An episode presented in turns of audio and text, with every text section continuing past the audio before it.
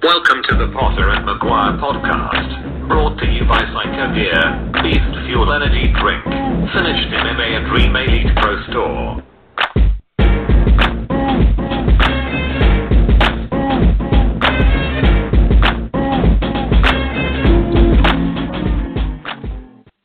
Hello, hello, hello. Welcome back to the podcast, ladies and gentlemen. My mutual host with the most, ladies and gentlemen, boys and girls, children of all ages, Mr. Don McGuire. Hey, Don. Hey, how's it going? You know, it's another tremendous night for us here on on this podcast. You know, looking at the lineup we got, looking at the the days that I just had. You know, we got plenty to share, but you know, one thing I kind of want to touch on real quick here, and that's something you just dropped a tidbit, you know, on my page earlier, and I just want to say how proud I am of you. You know, to to reach 125,000 live listens in you know such a short period of time, it's got to be a tremendous feeling, you know, to you, David, and much kudos to you, brother. Oh, thank you very much. Thank you. Don't mind if myself. Um, yeah, big help to you, by the way. You know, you, you put me over, and Don has every connection in the book, and I, I gotta talk about this, Don, because you brought on a incredible lineup, a plethora of talent, like Maria Choi, you have Willie Gates, you have Vinny, you have uh, Amanda Cooper, and, and and Don has all these freaking hookups. And when I first got started in the game, Don got me on MMA Lockup on Fox Sports Radio and really put over my brand. And my very first episode, my very first podcast, the first one, I got Frank Trigg on there. You know, and it's it's not what you know, it's who you know in the MMA industry. So, you know, kudos to you too, because you helped out a lot along the way. And and you know, I ironic as it is, now we're on the same podcast talking. So, you know, kudos to you too, my friend. Well, thank you. It's very much appreciated. You know, be, before we get any further, I just want to kind of reach out and thank Glory MMA and Fitness up there in Lee's Summit with James Krause and Zak Cummings, Anthony Gutierrez, uh, Joe Wooster, all all those guys up there, and especially Bobby Cooper, and you know for allowing me to come and shoot. You know, one thing that was kind of unique and you know, I love the guy to death, and and everybody's waiting to hear about TUF 24, but I can't drop any knowledge, share any knowledge on that. But it was great to see Tim Elliott get off the plane the night before and, and be right back in the gym the very next, you know, day, and be able to shoot him and be able just to converse with him was it was a tremendous day for me. You know, I, I love being at Glory, but Tim Elliott was kind of like the cherry on top of yesterday, knowing that TUF 24 is getting ready to air, the viewing parties are getting ready to begin, and you know that's one thing I love about this sport is the brotherhood. Absolutely, and you got to photographer, uh, you got to do photography for them, and I'm surprised when you were telling me before the show aired that he's actually right back in the training. It just shows the five star talent that is going to be on this this season, and it's all champions. It's literally champion after champion after champion, and I heard you know what I heard that was crazy, Don, and I gotta I gotta ask you about this. But the the winner of the season will actually challenge uh, Demetrious John, uh, Johnson for the uh, for the championship of the world. Like, what? How do you feel about that? Is that necessarily like such a great idea? Considering you know most people that win TUF, they go on and they just go into a first fight and call it that. They just win TUF and they get a contract. But what do you think about the winner of this season actually goes on to fight for the belt? Well, you know, that's what what you call truly getting a a tremendous uh, win. I mean, if you if you if you beat everybody in the TUF 24 house, I think it's kind of unique that they went that aspect. I think it it's something that a lot of people may you know say, oh man, they shouldn't go that route. They shouldn't do these types of things. But you know what? Why not try it? Why not be different? Why not be unique? Why not allow somebody coming out, the fresh new talent, to go against the greatest in the world? You know, you never know when that cage door is locked. Whose fight yeah. is going to be? So, you know, exactly. can the number two, three opponents in the world complain about it? Yeah, but if this person coming out of the TUF 24 house goes in there and beats, you know, Demetrious, there's nobody going to be complaining anymore. They're going to want to stand up and, and be the next in line to face the person that just came out of TUF, TUF 24 and beat Demetrious. Yeah, and I thought the last last opponent, and why can the one, and you bring up a valid point because why can number one, number two, and number three actually complain about that if one, two, and three already lost to Demetrious Johnson? And I had I had Henry going to this fight, I thought he was going to beat Demetrious Johnson, and for Demetrious to finish him, I think it was in the first round. You know that that surprised me and that knocked my socks off. So maybe they're trying to find the diamond in the rough, which this season's no better. I mean, your buddy is, is case in point about the talent and the work ethic that's going to be pumped in this house this year. So if anyone's going to give Demetrious Johnson a run for money, it might be a guy that hasn't been on anybody's radar. I mean, I, I, I agree with your point. I see your point actually. You know, it's tremendous. See, you know, but a lot of people look at Tim Elliott as, you know, oh well, you're just going, you're going in a TUF 24 house, you get a chance. Tim Elliott's a long time veteran in this sport, and I think that's the the drive and the ambition that the UFC took in in creating this this TUF house. And you, you look at some of the talent, and it's tremendous, tremendous talent. Uh, you know, some of these guys are veterans. They're not just you know up and comers. So, if let's say Tim Elliott does win and gets that chance, who doesn't want to see that fight? I definitely want to see it. Oh yeah, absolutely, and I would want to see it too. And any inter- any interesting fight that the UFC can make right now, I'm buying in. I mean, you you got huge fights coming up. Uh, UFC 203 is going to be absolutely huge. Uh, the MMA scene, it's never been a better time to be an MMA fan because you got now you have Bellator, which after signing Rory MacDonald, pretty much put the put the, the stamp on the ship and set it off to sail because now they have top tier talent in that promotion. And in the UFC, you have every single card right after UFC 200 seemingly stacked from the top to the bottom. It's it's never been a better time to be a UFC fan. Any fight can be the fight of the night, and any fight could main event a UFC card or Bellator card. And even on the amateur scene, because we have we have some great fighters coming on the show uh, tonight who started off on the amateur scene. Even the amateur scene is booming, booming. And what we talked about last episode is how every every person on every single promotion you, in MMA seems to be a top tier fighter. I mean, this has never been a more. I, I'm excited as an MMA fan, and I'm sure you are too. Well, you know, David, I'll tell you one thing. You know, let's. I, you know, I. I guess I could say, you know, being in this business, you know, I, I've never really been a fan of this business, working in this business for 20 plus years. It's been the way I've put food on my table, you know. But looking at the caliber of fighters and everybody that are coming out today and yesterday have stepped up the game. You know, I look at all these new and unique individuals when I'm at gym shoots across the country, when I get an opportunity.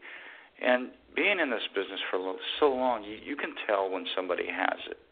Now, when yeah. I go to the gym, you'll find three or four that have it. Before it was, you'll be lucky if you find one.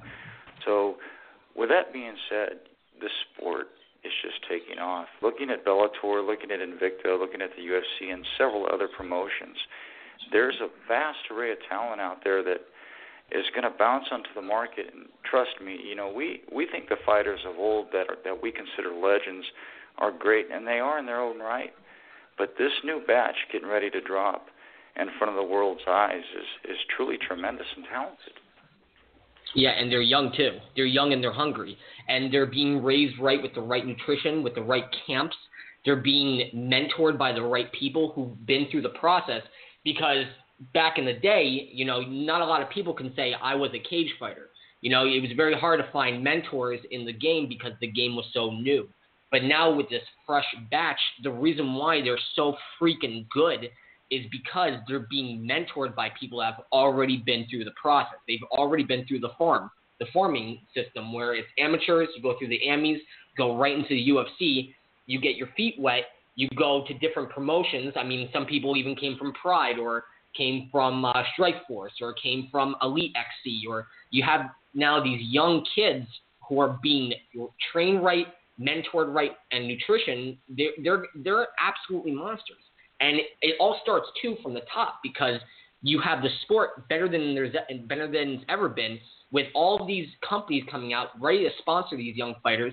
You have good guys who've been through the system mentoring them, and they're getting the right training because it all comes down to the training that you're receiving. And the sport is so evolved now.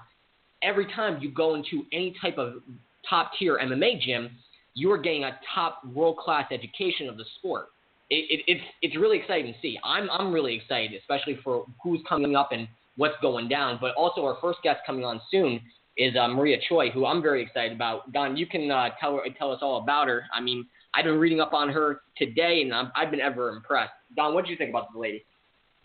Oh, first and foremost, she's a she's a very dear, close friend, and I've I've been affiliated with her for quite some time. You know, one thing that Maria K. Choi and I truly have in, in common is we're traditionalists, and you know, a lot of people really don't know that side of me, but really Muay Thai K1 uh, really just it encapsulates me. It it enthralls me. You know, I I'm a traditional stylist because I like the the, the warrior mentality that they you know they perplex onto the scene, but to see it, you know, being apprehended in today's uh, MMA market is is just profound. And Marie A.K. Choi is truly a traditionalist at heart. She lives it. She breathes it.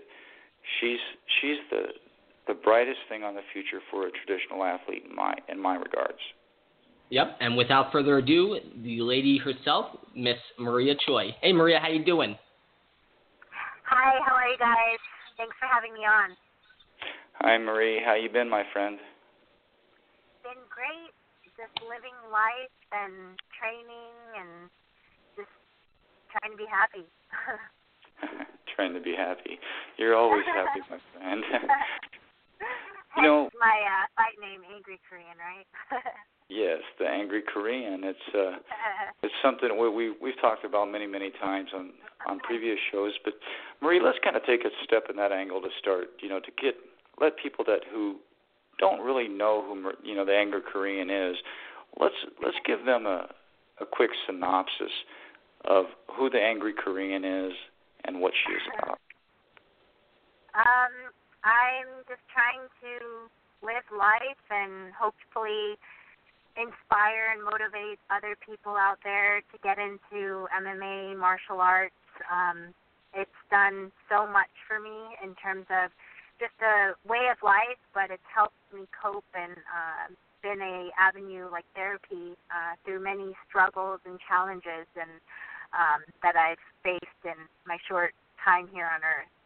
But um, you know, the for those of you that don't know, my fight name is AK or Angry Korean. Um, kind of given to me when I first started training in the martial in in in Muay Thai. Um, I had my first sparring session and kind of lost it when I got punched in the face. But kind of funny because now when I train and teach and pass along a lot of the things that I've learned to my students, um, you know, I tell them the ones that are non-emotional are the ones the best fighters out there. So really try to keep that emotion out of the ring, out of the octagon, and um, it's amazing how well you can do. So um, the more emotional, the more angry you get, the more you'll make mistakes, and it's kind of like in life too. So try not to be angry and let let things go. Sometimes you just you cut your losses and you keep moving forward. Yes, Marie. Now, you know, I stated I, I've interviewed you quite a few times, and, and we go back quite a few years. Uh, you don't have to answer this question if you if you don't want to, out of out of respect for you, and and who you are. But there's something that has perplexed in my life, and I've been I've been wanting to ask you this question for a couple of years now. I just never had you know the, the opportunity to. You know, one thing I know about you is you were very deeply family based family is number one with Marie A.K. Choi. You know, looking at my life and my life struggles, one thing I've never been able to get over, and, and that's the loss of my mother. Now, what I want to ask you, Marie, is looking at it in the traditional aspect, is it the love that we have for our parents that doesn't allow us to let them go, or is it something deeper, more spiritual that has both yourself and my myself holding on to remnants of our past and and that we can't overlook.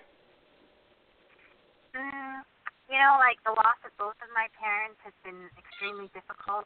Um, you know, both of them are very uh, deeply rooted in their faith, and that's something that you know as I, I continue on this journey called life, you know, it comes and it's recently been, you know, resurrected in my life. Um, I think the loss of my parents is always going to be there, but the fact that you know they've instilled a lot of values and a lot of love in me, it inspires me to keep going forward and hopefully change other people's lives. Because I know people continuously lose loved ones in their life, and it's not easy to get back on your feet. It's literally I compare it to being in a fight. You know, you take punches, and it's easy to just go down and just give up. Like anyone that gets in a ring, you know, can do that. But um, true fighters, they fight with their heart and they just keep going, regardless of all the struggles and you know the punches that we take in this thing called life. So um, they're there. Hopefully, I answered your question, but you know, I'm I I have a lot of faith. Um, you know, people can believe in whatever they want to believe in, religiously, spiritually. Um, you know, God is the being that I I look up to and that keeps me on track. And God's grace is something that you know I I can't really put into words. It's something that you know has helped me keep moving forward. And um, and I hope to continue to inspire other people to find what they believe in and just go for it. Well, you know, Marie, you truly have inspired me, and I apologize, David. Usually, David would take over the questioning right now. Uh, you, truly have inspired me, and one thing I've learned at 50 years of age is, you know, you can teach an old dog new tricks, and I learn, I learn through the fighters that I deal with constantly, and I learn through the people that I've, you know, grown accustomed to calling my friends and my family. And you've always, res- you know, resonated at the top of that list what aspect in your life led you to the traditional aspect of the sport, Marie? Um, you know, I I always tell a lot of my students now. Um, I was never really athletic. Um, my parents were both uh, scholars, professionals. My mom was a nurse. My dad was a professor very strong academic background. You know, I went to a, a top five national university, went to law school. I was on that on that path, and you know, um, you know, I, I went through some bumps in the road, and uh, got found myself in a couple of uh, um, unfortunate relationships.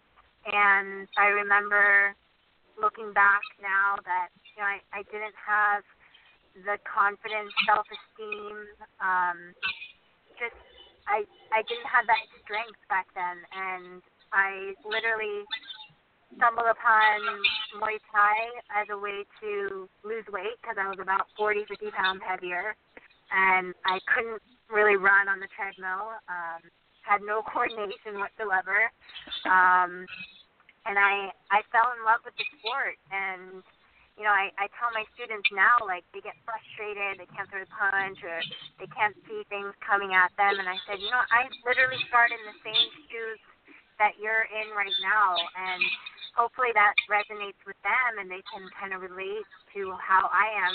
You know, I've, I've met people that are kind of like haters out there saying that, you know, they're born to be fighters, you know, that's what they're born to do. But, you know, fighting is something, you know, maybe I'm not the most technical fighter out there, but not everybody can step into a ring and say they've done it. You know, there's a lot of heart behind it, and you know, if that's something you want to do, go and do it. Don't let anybody stop you. There are going to be haters, and there are going to be people that will want to watch you fail. And if it's something that you want to do, do it because um, no one's stopping you. This life is so short, and you know, um, you just you go out and do what what your heart wants to do. Very cool. And Marie, you're you're a testament to hard work, dedication, and you know you talked about your parents before, and you're definitely a testament to how you were raised, and obviously raised very very well, considering how much you're accomplishing. I mean, is there anything you don't do? You're you represent domestic violence and standing up for yourself, and being a strong female, and you actually do you raise money for tickets to donate to cancer charities. You're also a fighter. You worked at TV stations for representing the sport. But what I want to know is what led you to that point. What was your first exposure to mixed martial arts, to kickboxing, to Muay Thai? What was your very first exposure to the sport? Uh, my very first exposure, believe it, I'm I'm old, so I mean, Um, I come from the generation when uh, when Tae Bo was like the big thing, and I remember um, meeting you know Billy Blanks, the creator of Tae and I it was just a workout back then, and I wanted to kind of learn how to actually throw a punch correctly, and through him and networking, I was able to, you know, take up Muay Thai, um, traditional martial arts as well, Hapkido.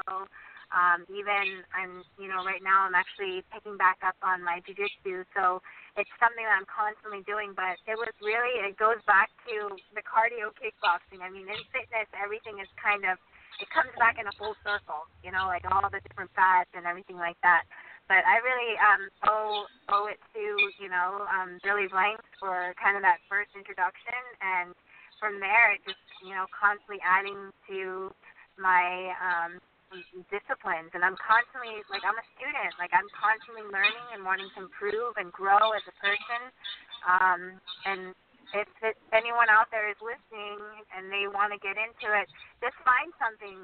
You know, I, I I'm I'm the first female um, you know manager director for the UFC Gym Corporation, um, and it's awesome. It's not it's not just a fight gym. I mean, you have all walks of life, all ages, children, adults, women, you know, men, and it's a great place for people to kind of get that initial exposure. You don't have to fight, but it's just a, it's a fun environment, and I I love it, you know. Yes, absolutely. And what I love most about you too, and how you're talking, is you never gave up. No matter what was thrown at you, you never gave up. You only gave back, which is very commendable. I mean, that's that's that speaks volume about who you are as a person. Um, so the sport has evolved, and we talked about the evolution of the game. And you brought up yourself too as a director of the UFC gym, and how all walks of life can now go in and practice mixed martial arts. And back in the day, it wasn't as such. You know, it, it was such a, a big deal for females to be main eventing and to be going to MMA events like UFC and Bellator and Strikeforce. Are, how does it make you feel that you're part of a female revolution? How now nobody's wondering when females will actually fight on a UFC card, but they're asking when can we see them fight on the UFC card? How does it feel to see females in a prime position in the sport and a position of power where everybody wants to see females MMA and uh, females MMA has finally evolved to the point where they're on the equal level level playing field as males mixed martial arts. It's awesome. It really is. Like just to be able to see all the, you know, some of my best friends are in the UFC and they're fighting, they're living out their dream. And you know, being a female, sometimes you feel like you don't have that equal opportunity but um, I think it's so empowering. And whenever females take my class, and they, I can, I can feel the vibe. You know, they don't have that um, confidence or the self-esteem. And for me to work with them and to bring it out of them, you can't put a price tag on it. It's so fulfilling. It's amazing um, just to be able to be surrounded by other women and to just be around the positive, loving, just um, go-getting type of attitude. And um, I I mean there's really no words to put into that, and I just hope that you know as the sport continues to evolve, there will be more opportunities, and the best thing is I'm in a position where we will just continue to grow and expand and hopefully touch more people's lives. I mean, you don't have to fight, but it's it's about touching people's lives and having that fighter mentality. Because the fighter mentality can be translated into anything. It could be translated into your relationship, your family matters, work. I mean, I I see people hitting the bag in my class, and I'm like, you gotta go hard. You know, like it, it's hard out there on the street. You know, if you're not punching the bag in here, how do I know you're putting that same kind of effort out at work or in your relationships with your husband or wife? And then they start right. working hard. So it's the same thing, and it's so gratifying. Very cool. You know, Marie, you, you you look at your life as a whole. It's been a true testament. I mean, the 2014 U.S. WAKO K1 champ, 2014 Martial Arts Hall of Fame. You've worked, like David stated, with multiple entities, and you work with multiple charities. If Marie A.K. Choi had to look at her life as a whole, which part of it would you say you wear most on your sleeve or in your heart, Marie? Um, you know, I, I there aren't there isn't really like a particular point. I think everything leads to another. You know, I'm not perfect. There's, you know, I I make mistakes, and from my mistakes, I learn from it, and I continue to grow, and um, hopefully continue to be a role model. I think the best part right now for me um, that's really gratifying is I get to work with a lot of young females. I have students that are like six, seven, eight years old. And I tell them every time I work with them, I said, man, if I had this when I was your age, I think I would have avoided a lot of situations, a lot of challenges that I faced in life.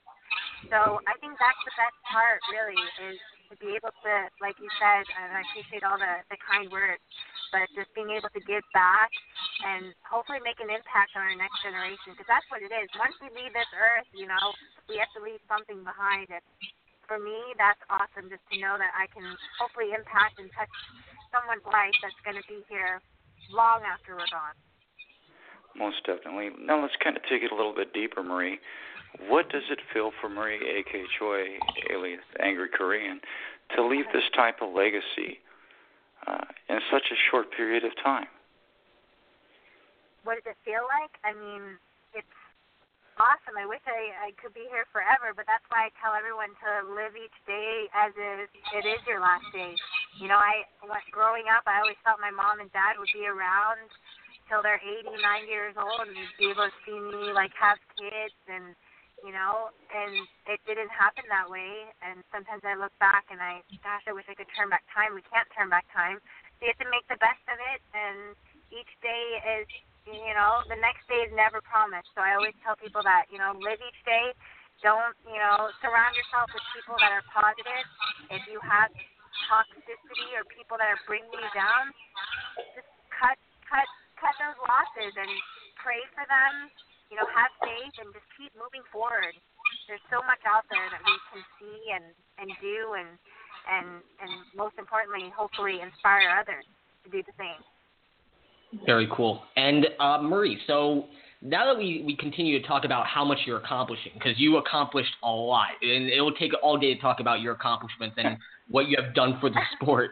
But I, I want to know actually, what is on your bucket list? What exactly have you not accomplished that you are setting your goals on, setting your mind on? Is there anything on your to do list that you plan on accomplishing in the next few years or so? Uh, yeah, I'm gonna actually go ahead and announce it. I mean, I I'm, I've been doing Muay Thai, training Muay Thai for at least you know ten some years, and I've had about 17, 18 fights, and you know, um, and I I always wanted to kind of really up my jiu-jitsu game, and I thought about an MMA fight. I'm not sure about the MMA fight yet, but jiu-jitsu is something as a female. Uh, you know, I, I took up Muay Thai because you know of my um, you know situation that I was in years ago, and I didn't know how to defend myself. And you know, recently I was in in a similar situation, um, and you know the jujitsu part is something that I I feel that all women need to know how to do as well because eventually it goes to the ground, and I um, I'm determined to get my blue belt and hopefully win some tournaments. Um, I never really had a reason to kind of focus on my jiu-jitsu game, um, and I've gone through a couple of situations that um, now I have a reason, and I'm going to do it, and no one's going to stop me. So Very hopefully you'll you'll hear about all that, and you know I, I hope it empowers other women to take it up as well. Very cool. And I'll ask one more question. I'll get right back to your busy day. I know you're very very busy. Um, so, what were your who were your biggest influences? Because every every fighter that I talk to, they name fighters from Muhammad Ali all the way to Mike Tyson to Randy Couture to all the legends of the game. But uh, from your side of the spectrum, uh, who are your biggest influences that you looked to and you said, okay, this is something I can accomplish because I saw them do it? Who are your biggest influences? I'll, I'll be straight, completely honest. Um, you know, my my parents, my mom and my dad, never got in the ring.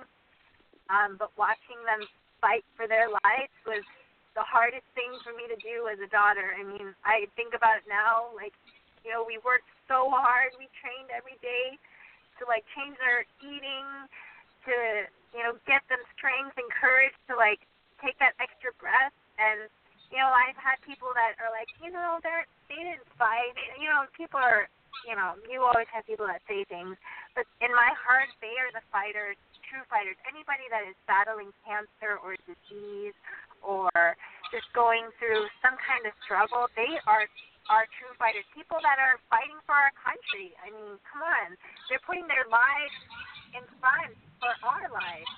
So, um, you know, I have to give it to my parents because without them, and obviously without God, like I would not be able to accomplish and have the strength and courage to just do what I want and not have fear and just try it.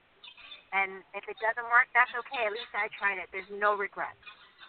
Very cool. And one more thing before I pass over to Don. Uh, I lost my dad April of 2015 to cancer. And uh, just for the record, I don't want to put anything out there, but you are a true hero, my friend. And I, I just want to thank you for, for taking the time to talk to us. But you are absolutely a true inspiration and a hero. So thank you so much, Maria. Oh, no worries. You don't even have to say that. I feel. I mean, that's not even. I. I'm just trying to be here and hopefully inspire other people to go ahead and go after their dreams. Do it. Don't let anybody stop you. You know, Marie, in all the years that I've known you, that's one thing I could I could say without hesitation is you've always remained the same person throughout the years with the greatest integrity, humility, and honor. And you know, like I told you the first time we we originally discussed your parents, and you know, I know in my heart they're they're looking down on you from heaven, and they're very very proud. As anybody that has come into your life is is it's it's a true honor. You know, you're a very unique and different individual, and that was one of the reasons why when we we picked this show, I wanted you on because you've always been so special to me and all the other people in, in the sport that you've touched You've always left a profound impact in the way you articulate yourself when you come on the show. You truly are a phenomenal person and a blessing in my life and many others. And I just want to thank you from one friend to another for taking the time and, and joining us because you truly have changed my life as with many others. I really appreciate that. And you know, if there's anything I can do, or if there's people listening out there that need someone to talk to or have questions, you know, I'm I'm always I try to take time to, you know, read messages on social media and get back to everybody. Um, you know, I, I'm not I'm not like a a UFC fighter or anything like that, but you know, I am a person that cares, and I think uh, being able to care about another human being is um, is is is truly a gift, and um, I really appreciate you both for having me on the show. Um, it's always a pleasure and it's an honor, and I'm here for everybody.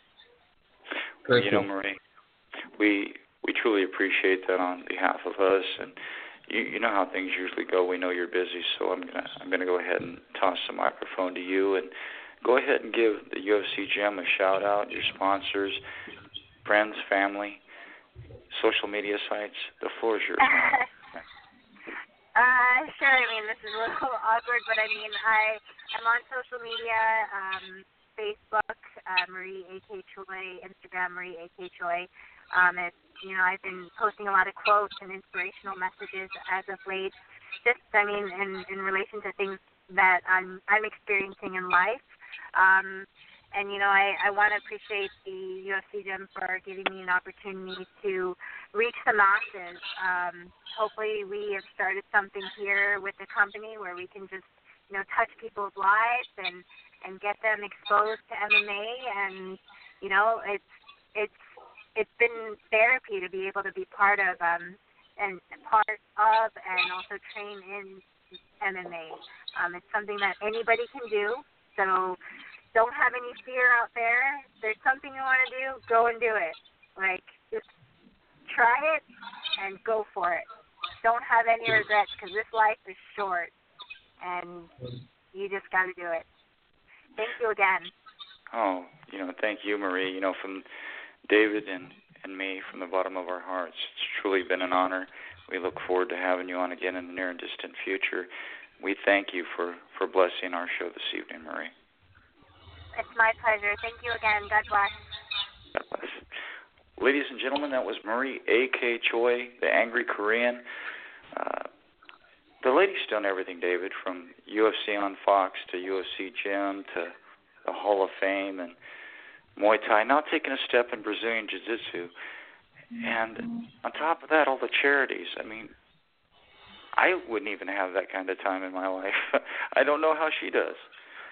Yeah, and for how much she's been through too. I mean, you know, she she's been through domestic violence. She's also been through her parent losing both of her parents. I lost my grandmother back to back with my father, and and I, I don't mean to be uh, talking personal stuff, but um, I was hearing her and how she was talking and how it felt like sometimes quicksand. You know, with when you, excuse me, when you when you lose someone you love and you care about, and you lose your mentors. You know, it's like quicksand. It's like how do you get up? You know, how do you lift yourself back up from that? And the truth is, you just stand back up and you march two steps forward, and you're already halfway there. I mean, and she embodies that because instead of her laying down and lay, and calling defeat and calling it a day, she's done even more, and she's taken on taken on even more responsibilities and have has contributed even more to the sport. And that speaks volumes about her. She she was an amazing guest. I I loved talking to her. She she was incredible. Truly truly a one of a kind human being.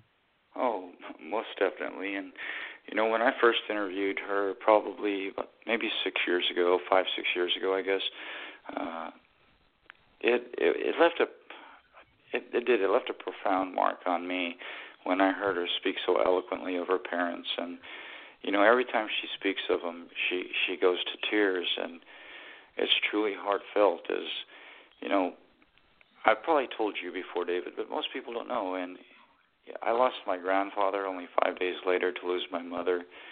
Then the, the following month, I lost my leg, and the following month, two days before my birthday, my little sister committed suicide. And Marie A.K. Choi was a a positive role model for me, and and she kind of helped me pick myself up when I didn't think I was going to be able to. And to see that she is still continuing to strive to bring that type of perception to the youth and people of the sport is is just a tremendous attribute to that lady. I I've never met anybody like her. Absolutely, and you know all the power to her because she is definitely a woman in power, and she's spreading all of her experiences. And not just that, but spreading good vibes to everybody else. Everyone that she comes in contact with, it just seems like she is a good role model and a good person to learn from not just from not just in the ring but outside of the ring. You know, she's in a great position in life, and I'm glad. I'm glad she's, you know, someone like that, someone with that much positive energy, can actually talk to people and share that with them. It's something the world sorely needs, and I'm glad she's a part of this world because she's actually spreading it, and hopefully uh, that positive energy comes back in style. You know. oh, most definitely, and that lady, she's for being a Muay Thai fighter and somebody that's been in quite a few brawls as an amateur and been across the world training and, and doing things, she's she's beautiful inside and out. And like I said, I'm I'm truly blessed for the friends that I have in this world and in this business, and I wouldn't trade it for anything in the world. Absolutely, absolutely, and it's it's just it's just good to talk to people like that. It's good. And uh, our next guest, Willie Gates, right now, we're just waiting on him to come on the show. Can't wait to talk to him too. You know, he's a veteran of the UFC. He's fought some some tough battles, and I can't wait to talk to him. What do you think about him, Don?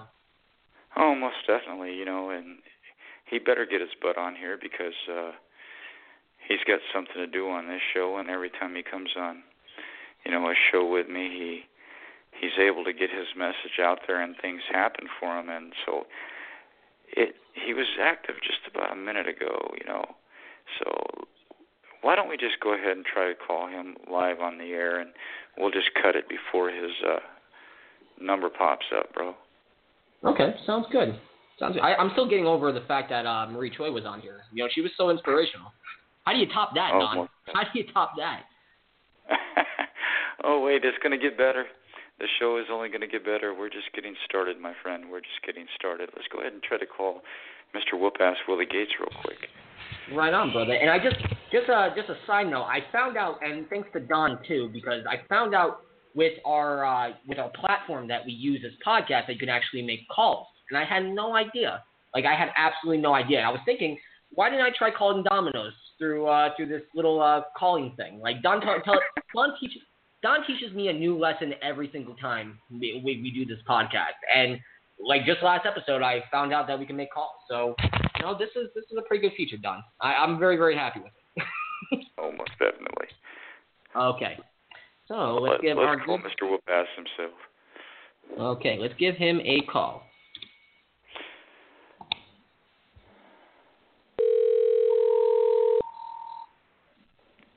Okay.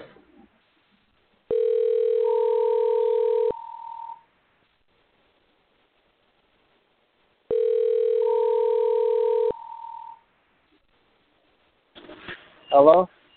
Hey, Willie, this is Don McGuire and David Potter on the radio show, brother. How you doing? Oh, what's up? Oh, well, kind of want to see what's up with you, my friend. You know, most most importantly, you know, you've had a tremendous career, Willie, and you know, I seen a post the other day that you're kind of wanting to get back in the cage. So I kind of reached out to you and said, you know, greater things have happened on our show before, Willie. Why don't we bring you back on the show? Why don't we talk to you and and see what happens for you? What what inspiration is in Willie Gates right now to step back in the cage at any moment? Um, really, right now, you know, I'm just trying to really. I want to get a fight, but nothing too soon. You know, I just really want to just work on the the things that I need to work on to improve my game, and you know, just get better at the things I need to get better at right now. So, and I want to get back in there, but no rush. But you know, it's always in my mind, you know, to get back in the cage and you know, perform for all my crank, for all my fans out there. Oh, Almost definitely, and you you've always, you know, inspired me with your work in the octagon, but you've also touched me in a way that I've never seen in, in Willie Gates, and that's the entrepreneur side of Willie Gates. You know, I'm not so sure how much you want to, you know, touch on this or how far you want to dwell into it, but you've taken on quite a few business endeavors lately, Willie, and you know, you've gotten the food business and other business. How how are things, you know, projected and going for Willie Gates in that aspect? Uh, right now, everything is actually, you know, it's just a blessing. You know, that's all I can say. You know, I, I've been blessed to touch on many different things that I, I I like to and love. And, you know, the passions that I have throughout my years, and um, right now, you know, I, I couldn't be any more happier right now. Very cool. And Willie, I, I just want to touch upon one thing. We're pretty much the same age. We're 29 years old and uh, 20, 29 years young, I would like to say. And Willie, what I what I respect what I respect so much about you is already at, at 29 you're accomplishing so much, and you've already made it to the UFC. And you know, I, I want to know like how'd you get to the point? Because I, I grew up in a Mike Tyson loving home, so that's what got me into the sport. But what got you involved with the game, and what got you involved in mixed martial arts to pursue it as a uh, as a career? Well, shit, actually, you know, I, I, if you would have asked me this six, six, seven years ago, what I'd be doing, you know, now I would have no idea. You know, it definitely would be the furthest thing from fighting. You know, I never fought, never got in a fight. You know, I never wrestled. I never thought that you know I would hop in the cage and, and be a fighter. You know, if anything, I thought I would have been an actor or a comedian or something like that. You know, I would have never been, I would never picked on fighting. It's something that I, I would love to do right now. Absolutely, and I asked uh, I asked our last guest because my first exposure with the sport was Mike Tyson. You know, obviously he uh, got out of boxing for a little bit, and then the UFC came on on, and we had uh, illegal cable, so that's what exposed me to UFC. But uh, what was your first exposure to watching UFC, and what made you fall in love with the sport and say, okay, this is something I want to do, and this is something I can do? Actually, it kind of just fell in my lap. Like, you know, I never really knew what the UFC was. Like, you know, I I, I heard people talk about Dana White, but you know, I was like, who's that guy? You know, so um, it was just all a mystery to me, and it just it just really just fell in my lap. You know, I I didn't really. I just walked into a gym one day, like start taking some Muay Thai classes and you know just stay motivated and dedicated and and then uh, you know it just led me to the places I've been. You know, Willie, I'm going to kind of take you a little bit deep, bro, because you're a friend of mine and and I truly appreciate you. But I want to show our listeners who you kind of are, and you know because I think they'll appreciate it. But one one thing I don't even know before there was a Willie Whoop who was Willie Gates, the young man? Who was Willie Gates, the teenager? Who was Willie Gates, the person before he stepped into the octagon?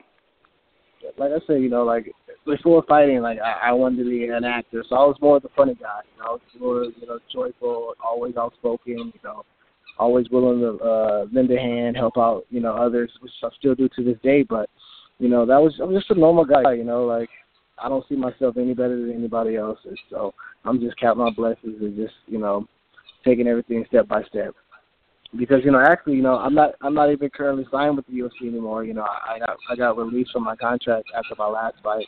You know that I that I had my um in in in the Netherlands. So right now I'm just really stepping back and really trying to figure out what's good.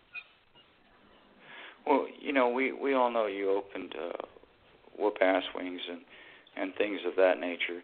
You know, and and you're doing great in your business adventures. But one thing that has like I said, has always astounded you know me is the humility that you you always have, and you know one thing that I kind of want to know when when Willie Gates looks at himself, and and you look at the accomplishments that you've you've done and and the roads that you've taken, what does that how does that make Willie Gates feel as a man? What what well, if you ask if you ask me, I, I'm a little disappointed. You know, I'm I'm my worst critic, and I beat myself up more than I should, you know, because you guys made me feel a whole lot better than I feel right now.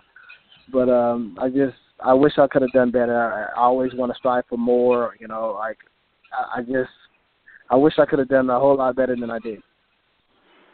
Right. You know, but, David, I'm sorry. Oh. I'm going to cut you off for, for a second, and I truly apologize. You know, when, Willie, you say we pay you more respect than you deserve.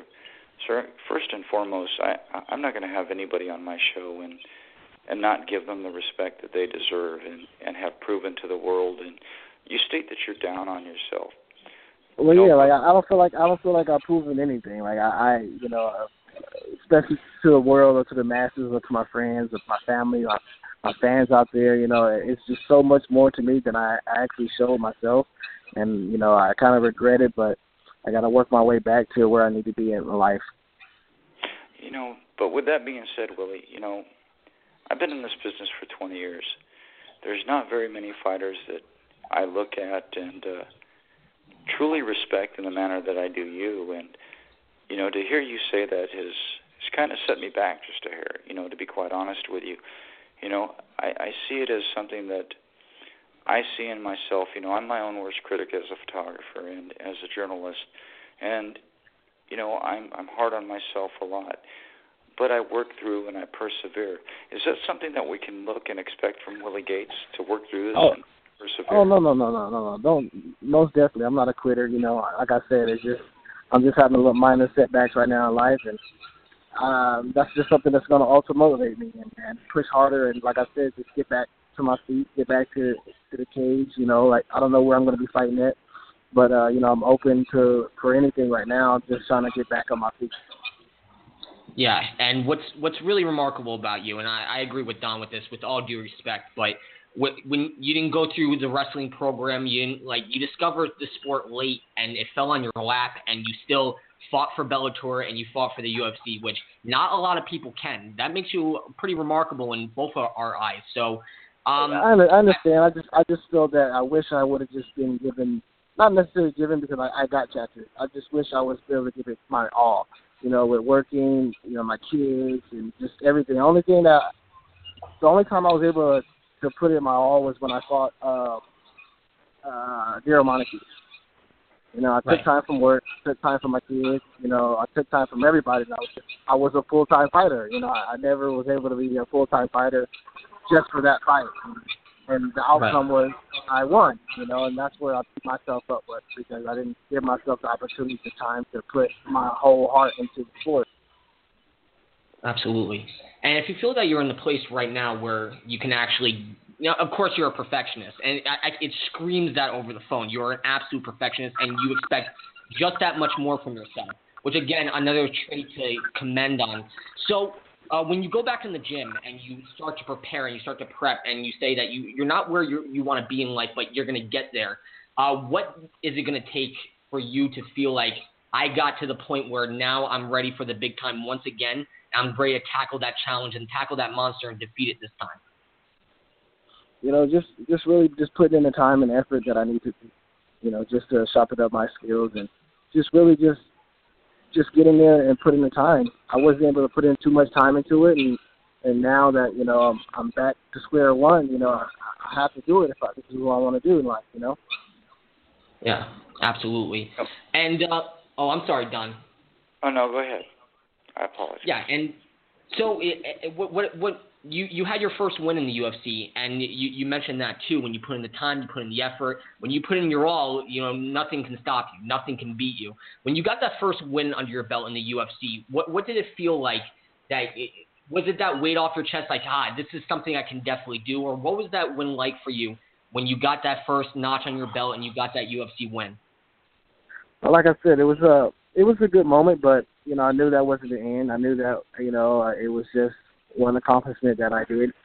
Because most people that make some people that make it to UFC never even get to get that win, you know. So it was something that I felt I was I was appreciated on, but I knew I it, I needed more, you know, and it all just came too fast, and now it's gone. So now I need to get that I need to get that back. Well, you know, Willie, sometimes like you know I've I've interviewed thousands and thousands of fighters. You know, one in particular I'm going to mention, and I and I hope he don't he doesn't mind, and that would be the one of Dhiego Lima. You know, he had mentioned that he had taken a fight that his camp didn't want him to take. He he was so amped up and so driven. He took the fight and he ended up losing and getting injured. And for him, it was a a huge setback in his career. He was he was also let go from the UFC. You know what has Willie Gates gained from this time to, to sit back and reflect on everything that has transpired in your life up to this point, Willie? Actually, I'm still I'm still reflecting on it. You know, it still it still really has to sink in, and you know, so I'm still in shock. I just really I, I got to recoup myself and figure out what's next for me, really. You know, with, with that being said, you know, I've I've always known you to have the warrior mentality. You've always been one that has very, been very, very vocal when you truly believe in something and back it. You know, like I stressed before, I truly admire you taking that step and, and becoming an entrepreneur. Is this business isn't going to feed you forever. This business isn't going to, you know, provide for you for your whole life. So yeah. taking that that step forward, you know, I'm very proud of you, and, I, and I'm honored that everything is you know going very well and you're accomplishing the things that you have in the back of your mind. But what is it going to take for Willie Gates to accomplish his dreams? Um, like I said, I just gotta stay motivated and, and dedicated to the things that I, I, I uh, to my goals and and my dreams and uh, my next steps. So just pretty much just like I said, just keep on just keep it keeping it you know, just keep on pushing forward, stay focused and motivated, and and uh, be the person that you guys think I am. Absolutely. Okay, and um, so so Don touched upon this a bunch of times, and I'm glad that you, you, you're getting into business. You're you're an entrepreneur. You're actually starting your business, and uh, can you talk a little bit more about that and what that business is all about? Um, it's just I'm trying to open up a restaurant. You know, just just open a restaurant. Just something that I know that you know, fighting's not forever, you know, so I'm just trying to set a little platform for myself, for my kids, you know, and just for my little legacy that I have going on, you know, because I'm almost 30 and can't fight forever, so just got to figure out what's next after fighting. Absolutely, and beyond fighting too, and you're opening up a restaurant, and you're doing so many incredible things. And I already think I, I'm, I'm, I have high respect for you already for coming on the show and say I, I'm not happy with the way things were, and I want to change that. I'm going to rectify it. Um, is, is there any advice that you can give to anybody too that would feel in that position where they feel stuck in the rut, where they, they expect more from themselves, and for them to get up and move forward? What advice would you give them that you're doing right now to move forward? Just keep it, just keep it moving. You know, keep it pushing. You know, don't don't let uh, your setbacks, you know, define you. You know, be great, be more than what you expect. You know, live in the moment. You know, because it can be taken at any moment. So just just keep that drive alive. Cool. Willie, would you say it's defined you more as a man moving forward in life? Definitely, you know, because you know everything doesn't everything happens for a reason, you know, and nobody wants to have setbacks or you know failures. So just don't let that define you. Just just keep it going. Oh, most definitely. You know, Willie, looking at your life in a whole and having you on the show this evening and, and shows in the past, you know, you you're one that wears your heart on your sleeve. Now, looking back at Willie the man, what does it mean to have such a strong backing and family and in your highs and your lows in your life and in your career, son? Oh shoot, having a, a good a good family, a good friends and fans, that's everything. That's my backbone. That's my support. You know, that's what that's what that's my drive. That's my reason to get up every day. You know, that's the only reason why I'm still happy and joyful and and blessed to have the opportunities that I had. You know, it means it means the world, and I'm glad that I have a good uh, support system to back me up in times like this. Most definitely. Well, Willie, we know that you're quite busy in your time. I, you know, I was kind of thinking we were going to have the, you know, I'm just being honest with my fans. I was kind of thinking that this interview was going to go a little bit different as my interviews in the past, and and I thought we were going to have a little bit more outspoken Willie Gates. But I'm honored that we've got Willie Gates, the man as he is exists today. You know, yeah. and you know it it was something that I was going to say. You know, go ahead and you know call out who you'd like to fight. But as a journalist and as a friend, I don't think that's the the right aspect or avenue to take. You know, the interview. You know, one last question before we kind of wrap things up here. Willie, looking at where you sit now as a man in my my shoes and knowing many fighters, I've seen many fighters there, and it's it's nothing out of the norm, as you know, to sit back and be hard on yourself and, and take a time you know time out and have a life reflection. Willie, but I know there's a light that burns in your heart that is true. And I know that you will be back in the octagon soon. I know that you're not the type of person that is going to back away from any situation or scenario. So, more or less in a statement, I just want to let you know, Willie, that as a friend, as a brother, as a backer, I am truly proud of you. Thank you, brother. That means a lot. You know, I really appreciate you guys having me on this show. Sorry that it wasn't the outcome that you guys wanted, but you know, I'm a little down and out, but you know, I'm gonna get back up. Almost definitely. And as far as you stating it wasn't the outcome that we wanted, uh, it truly was the outcome that we wanted. We want you to come on the show and be you. We want you to come on and let the people see who the man is behind the fighter and that you do have everyday struggles and that life isn't generous to everybody in the limelight. And you're a true example of that. Exactly, you know, and, and then I'm not necessarily looking to climb back into the octagon or the UFC. I'm I'm open to any other organizations that want to just uh, you know open their arms to me. You know, I might make a move up to 35 because uh, 25 is a little hard and a little tough and a little draining my uh, my gas tank a little bit. So uh, I might think about making a move to 35. And 35 have a good uh, Bellator has actually a good little division in 35. So I fought there before and. uh they want to have me back, I'm more than welcome to you know take on some guys over there. As that would be great. It'd be great to see you in Bellator, my brother. I think you would you'd be deserving, and you'd do quite well at 35. And you know, Willie, you've been a true testament to the sport and, and to me, whether you feel like you have or haven't. You know, you you really have. And on behalf of David and myself, uh, we know you're busy, sir, and we just like to thank you for taking the time out to come and share with our listeners and your fans what is transpiring in your life. And that means a lot to us. So at this point in time, Willie, uh, any sponsors, any friends or family, any social media sites, or just anything you want to say, sir, the floor is yours. Oh yeah, you know, if anybody's looking for me on Instagram, you guys can find me at Whoop Ass Willie. Uh, just want to thank you guys for having me on the show. You know, I want to thank all my family, my friends, all my supporters out there. Tell you guys I love you. I'm not, I'm not out. I'm down, but I'm not out. I'll be back. Oh, most oh, yeah. definitely. Willie, thank you so much from the bottom of our hearts, and uh, keep in touch, bro, as we always do. And we look forward to hearing great things from you in the future, son. All right. Hopefully, I get some outcomes for this for this interview. So, thank you guys again for always helping me and having my support. Oh, most definitely. To the day they bury me, brother. To the day they bury me. Thank you, Will. All right. You guys, you guys have a blessed one. All right. You God too. bless. Ladies and gentlemen, that was whoop ass Willie Gates. Uh, David, kind of not the projected interview that me and him were gonna, you know, the angle we were gonna go when I first talked to him, but I love that interview so much because we got the humble side, the true side of Willie Gates.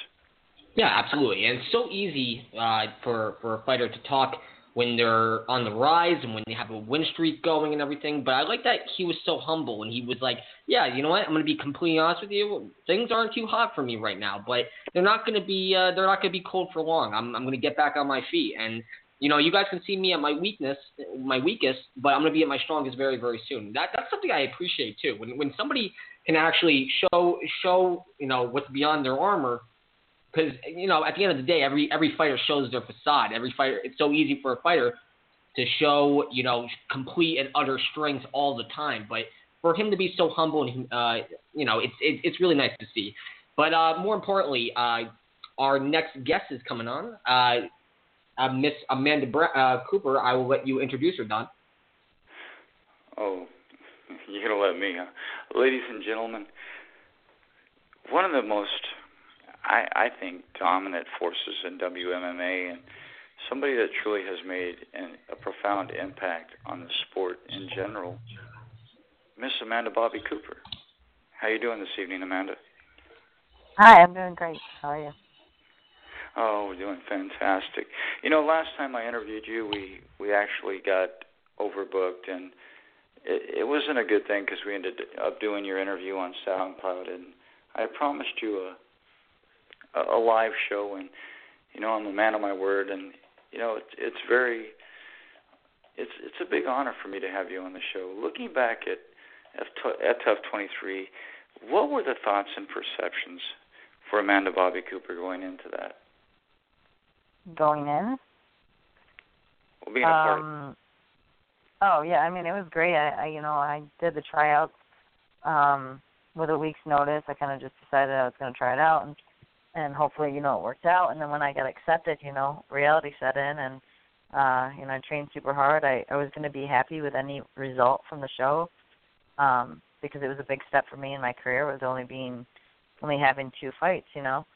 Um, it, it was awesome. I learned a lot about myself. I um, experienced so much in just you know six weeks, and it's something that changed my life. And there's there's not many things I feel like people go through in their life that actually change it. Most definitely. Now, there's one particular, you know, fight in particular that I, I kind of want to talk about, and and that was the fight with Lanchana Green. What did that mean to you, Amanda, when you came out victorious in, in that fight? What, how did that feel, knowing that you were going to take the next step forward? Ah, man, it was great. I, I, you know, doing the matchup, and because I trained with her, I knew I had a lot of pressure on myself only because I, I knew I could win. I, I'd been training with her. I knew how I matched up with her. Um, but after the win, it, you know, it was quick. It was easy. I didn't, I didn't, you know, get touched. So it was nice. Uh, it was a bittersweet moment. Is, is all I can say. Is Lanchana was my teammate, my friend. It was hard to watch someone's dreams get crushed in order for mine to you know, uh, become reality. So it was a bittersweet moment. It was hard to celebrate because everyone was very upset that we had our team losing, and um, it was hard to get excited. It was hard to celebrate um, until I, you know until I was able to come home and and feel good about it. Very cool. And again, you've accomplished so much at such a young age too, and you've accomplished so much in your MMA career. You have a great amateur record. Went up to the pros. You actually fought in Invicta, King of the Cage, two great promotions, and went right to the Ultimate Fighter House. Um, so, from your past experiences, from being on the Amis to going all the way to pro, what have you learned, or what's the biggest takeaway at this point as we speak right now that you can take away from both a successful amateur career and going right into the big leagues right now, where you are in the uh, the UFC brass? Oh man, uh, it's it's in it's intense. I I don't um, get to mess around anymore. Everything I knew that before I went pro, I wanted to be ready in case something big happened right away with women's MMA. Um, at that point, it was very small. I had a big shot. I knew I wanted Invicta. I didn't know what was next after that. Obviously, UFC I, I dreamed about, but um, I knew I have to be ready you know, at that moment for something big. I couldn't, um, you know, mess around and kind of lazily do it. I had to do it 100% even before I was a professional. Um, so you know, I just continue to um, train hard and and see what's next. And I'm happy for where I'm at right now, and uh, I'm happy, but also you know I have I got business to take care of, and I want to show the world, you know, who I am. Absolutely, and you've already shown it in so many ways and so many different fights. Which uh, your last fight too was a performance of the night. It, it was a great, great fight, and really, really top tier stuff, my friend. Like I, I watched, that fight and it was absolutely remarkable, and I thought it was a great performance on both sides. And what was your experience in the TUF House? I, I know, I know, everyone wants to get to the UFC, but the TUF House is a very special experience from everyone I've spoken to in the TUF House. But what was your experience like being in that house and being trained by the best, two of the best uh, women in the world? It was amazing. I didn't know what to expect. I honestly expected to not like the coaches, not like the people, and have a miserable time. But I had the exact opposite. I absolutely fell in love with every coach. I loved everyone in the house. It was a blast. You know, I, I didn't have to worry about my life. You know, I just had to worry about train, eat, compete, win, go home, do the exact same thing. Um, it was an awesome. It was so good for me. Uh, it was also very humbling because you know you fight you know maybe one fight's at noon. After the fight, you go home and you play a game of pool. You know, you're not. It's not like you're you're out celebrating with your team and you're just you're just uh as soon as you fight you're on the you know we're on to the next one and, and you don't matter anymore so it was really awesome it was uh it was a good experience i'm i'm very happy i did it cool you, you know amanda quite a few years ago i i, I started the fight for you know mma in michigan and looking that you're out of howell michigan you know, what's it like for somebody coming from a state that doesn't really, not until this year did they really pass anything for mixed martial arts. So, what led Amanda Bobby Cooper to, to mixed martial arts in general in, in her younger years? Uh, well, I had boxed all growing up. I took my first boxing fight at age 11, so um, boxing was something I I you know done my whole life, and it got kind of boring after a while. Um, I won Golden Gloves a couple of years in a row. You know, I came run, runner up in regionals, and um, my dad one night at the boxing gym suggested like you should just try an MMA fight, see how your hands do against all these MMA girls. And it was so new then; I had never even seen an MMA fight.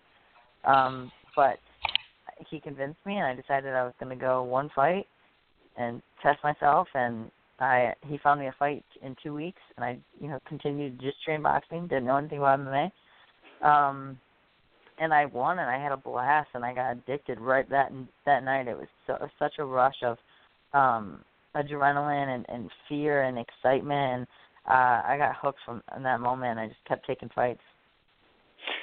You know, you you touch on your father a little bit being you know one that pushed you but give us the true example and the and the true thoughts of of your mother when she looks at her daughter and she's she's already a boxer and then she decides to take a step into the to the octagon and take life in a different angle than most most young girls would do. How did you you know what profound impact did this have on on your mother? Well, you know, we still go shopping together, so I don't think she's too upset about it. No, um, she she's obviously she gets worried for me, um, but she's super involved. She's always asking questions.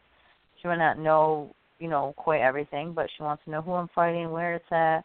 Um, she tries to go to every single fight. She's very supportive. We we have a good relationship. You know, there's there's things that during fight camp where you know I'm stressed out. I need a break. I need a day. I need just to go, you know, shop with my mom. That's that's you know what she's there for. I need an outfit for tough talk. You know, um, but I think she's she's uh she's used to it. You know, my sister's boxed, I boxed.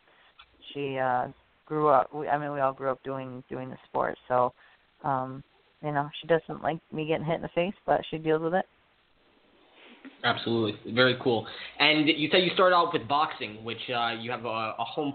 You know, your sister's a boxer, you're a boxer. You know, you grew up in a boxing home, and the sport while while MMA had some catching up to do as far as putting women in the limelight, you know, you had Laila Ali in boxing, who was the prominent, you know, marquee name in in women's boxing, and also Olympic boxing has always produced top quality talent. Uh, if if MMA did not evolve how it did and finally played catch up to the sport of boxing with females boxing being put in the limelight, would you have stuck with boxing as opposed to mixed martial arts as a career? Um, probably. I mean, I've done some pro boxing matches before. You know, I, I have fun. I enjoy it. Um, I'm short and stocky, and so boxing was always a little bit more difficult for me. I was, um, but I know I enjoy it. But uh, I mean, it's hard to say just because I'm so in love with MMA.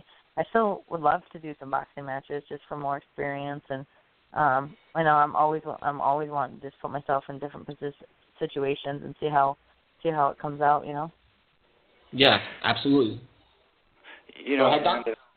Oh, go, yeah. You know, Amanda, take take the sport away from your, your life just completely, and look at yourself, uh, kind of in a self reflection. What would you say has has truly enlightened you, or has truly just brought sheer joy to the heart of Amanda Cooper? My team. Um yeah, everything about them. Uh just having the camaraderie, you know, having the support.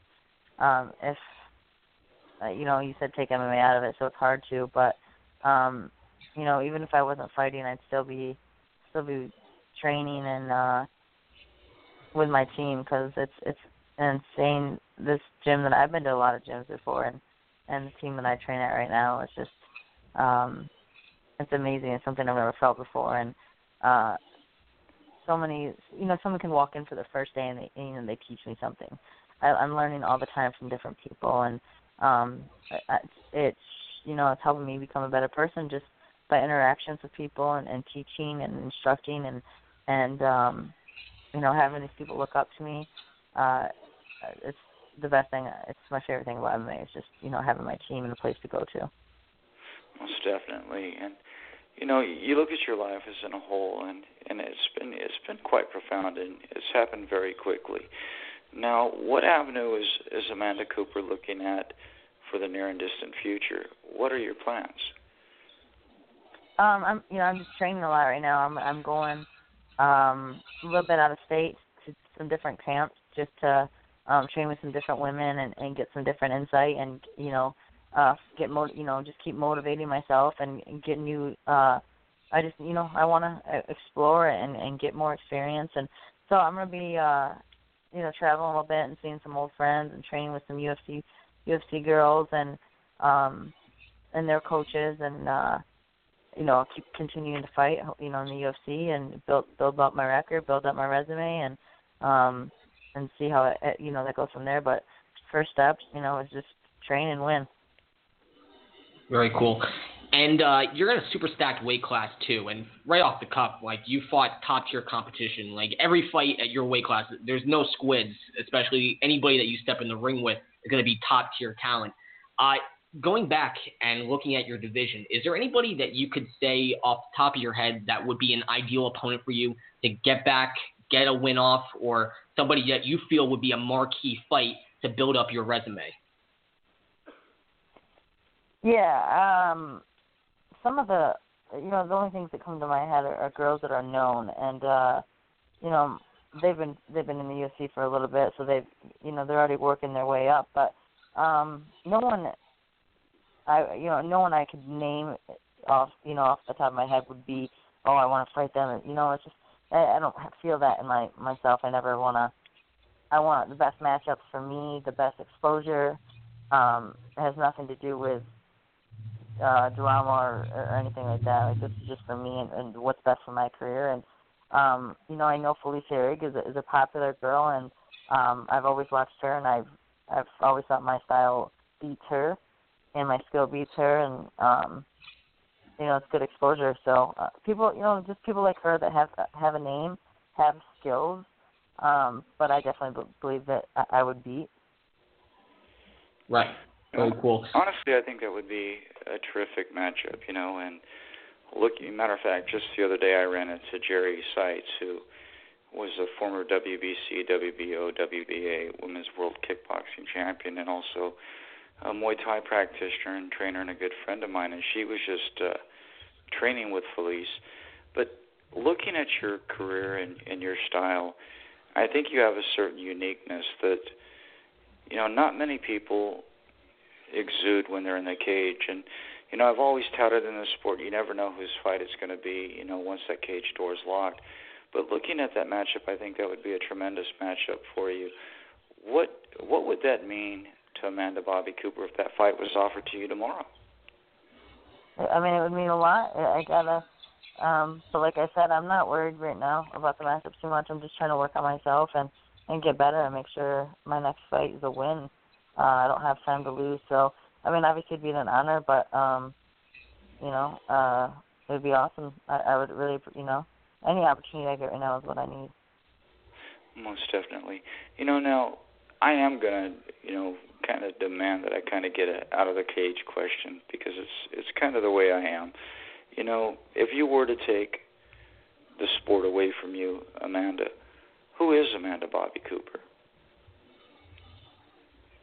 You know, um, I think everyone's trying to. I think everyone tries to figure out who they are. You know, um, I'm 24 years old, so uh, I don't think I need to rush it. Um, everyone tries to rush too much in their life. You know, um, you're. They say that the day you are born and the day you find out why are the two most important days in your life. You know, I don't know if you ever heard that quote, but it is the two most important days in your life are the day you're born and the day you find out well why. Well, I've already done one of those. I've already been born. So I think the quest for now today is to find out why. Um, obviously, martial arts is a huge part of me. It always will be. Um, but I, you know, I, I am someone that loves to help people. Um, when I'm feeling down, when I'm feeling up, the only thing that even gets me higher from the down, from the low, from the up, is helping people and being there for people, and um, something that I'm going to do for the rest of my life. I'm very compassionate. Um, I love my family more than anything. I, I'd do anything for them. Probably why I haven't never moved away. But um, well, it's just who I am. I, I, I love to figure out. I love to test myself. I love to uh, research and, and read more about the humans and about humans and just uh, find my way and and be happy and and help others be happy as well.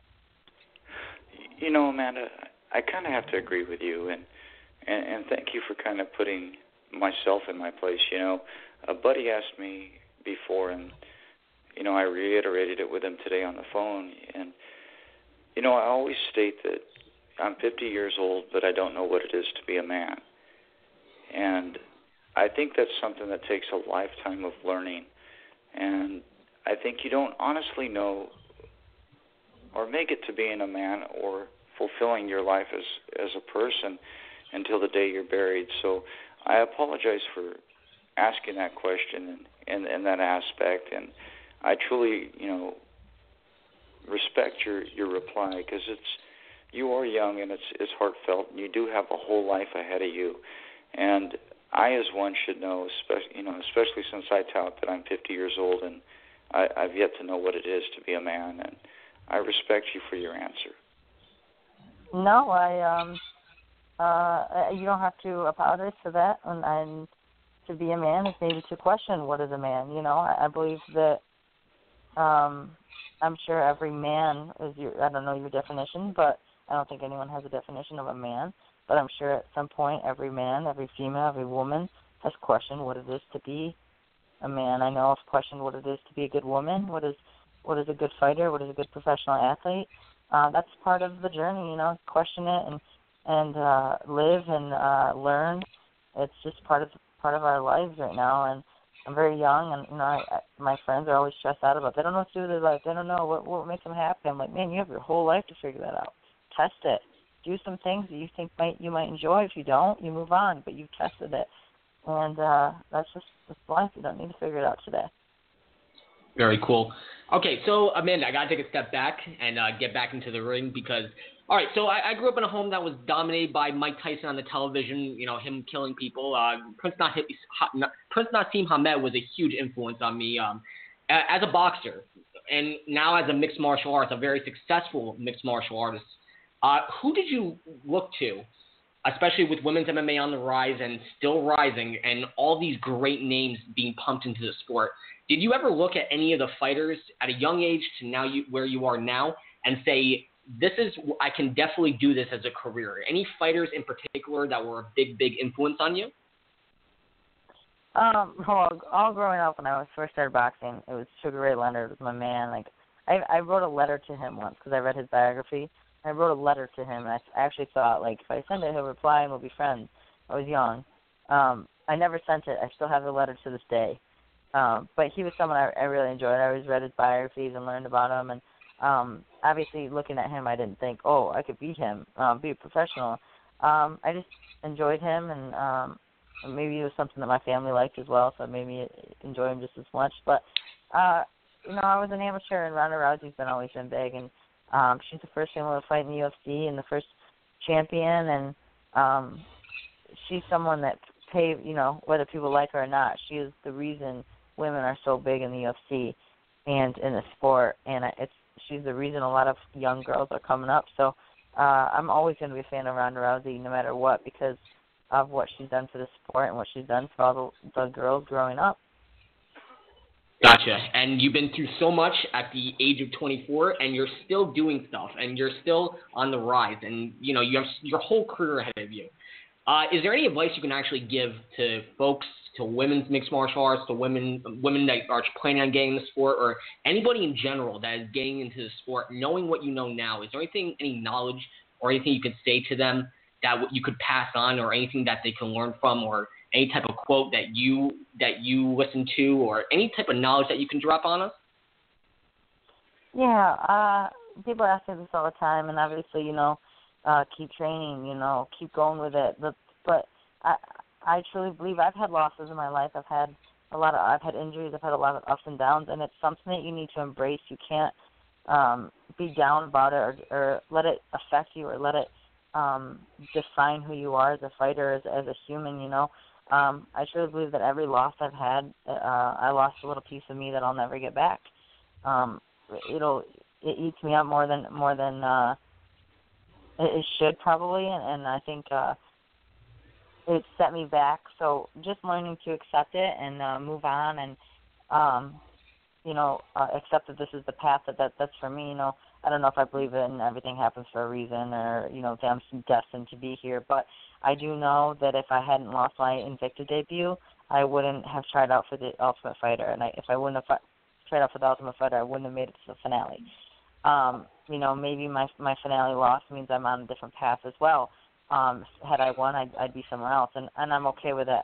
Um, I train very hard, and I and my suggestion to anyone going in the sport or, or coming up in it is just train really hard, believe in yourself, and um, don't let these downfalls, don't let injuries, don't let losses, don't let um, a coach or uh, a teammate or anyone just you know uh, throw you off your path. Just just keep moving you know, truly, truly wise words from a very young, young lady. Looking at you know everything that we've discussed this evening, it kind of made me, you know, appreciate not just the sport, but everything. You know, every guest that we've had on the show has had a, a different attitude, and you know, let out different things in their life that has kind of amazed me. You know, we had Willie Gates on who talked about his lows and where he's at right now, being let go from the UFC. What admirations that Amanda Cooper has, you know, instilled from her family and her that continues to help you strive and overcome the downfalls that you've had in your life. Um, I, I believe that's just the support and the belief. Um, I've never had anyone from my family or friends or anyone tell me that I couldn't do something. Um, it's always them challenging me to be better. They believe in me so much. They care about me so much. They don't care if I win. They don't care if I lose. I don't disappoint them. So, um, I don't have a lot of pressure on myself in that way. And because they've been so great and wonderful, um, you know, I, I always grew up with my dad. He was my coach in boxing, and he made me fight the toughest people. And he, whether I, you know, I won or lost, I should be fighting the toughest people. He didn't want me to baby myself, and and go in there knowing that I could win. He wanted to test me as a as a fighter and as a, as a person and my character, and um, that's how I grew up. Was um, you know I got I became a better person from from these difficult experiences, whether I've lost or came out on top. Um, I've gained a lot from it, and so um, you know I know that I'm always fighting the best. I, that's what I wanted. That's what I um, my debut fight was against a girl that was undefeated, uh, seven and zero, oh, and like as an amateur, and it was her debut too. And I I'd had m- multiple losses, but you know all my fights. My next fight was for an undefeated uh, Invicta girl, and, and you know and now I'm fighting in the house, and then I, I fight Tatiana, which is an undefeated uh, Olympic medalist. So I, I'm always trying to fight the best, and um, I believe that's you know a way to uh, agree, uh, you know better yourself as a person as well. Almost definitely.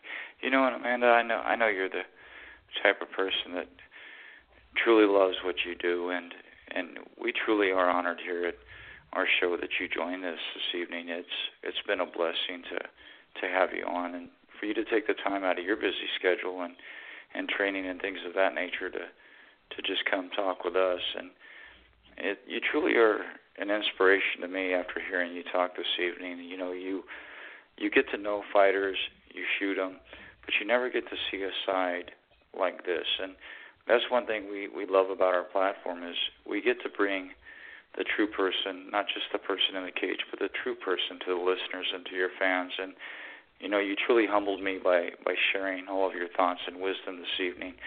Um, you know how the things go. At the at the end of the show, we we hand the mic to you and we give you a chance to shout out any sponsors, any friends, any family, any social media sites where the listeners that are that are listening to you tonight can follow you. The floor is yours, my friend. Uh, thank you. Um, yeah, definitely. I have a Facebook fan page, uh, Amanda Bobby Cooper, uh, ABC, also. Um, but most, you know, uh, my Twitter and my Instagram are the same. It is at ABC Nation 115. Uh, people can find me. Um, I also have a Snapchat. I try to be hilarious on it because I enjoy when people are hilarious back to me. Um, you know, I don't have a ton of sponsors right now. I have I have a lot of people that are helping me out, and I'm you know I'm trying to get out there. Revgear just sent me a bunch of gear uh, recently, so I'm looking forward to that. But uh, basically, just you know all my coaches, all my teammates, everyone that's been there for me. Um, you know, obviously, I wouldn't be here without them. And thank you so much for having me on the show.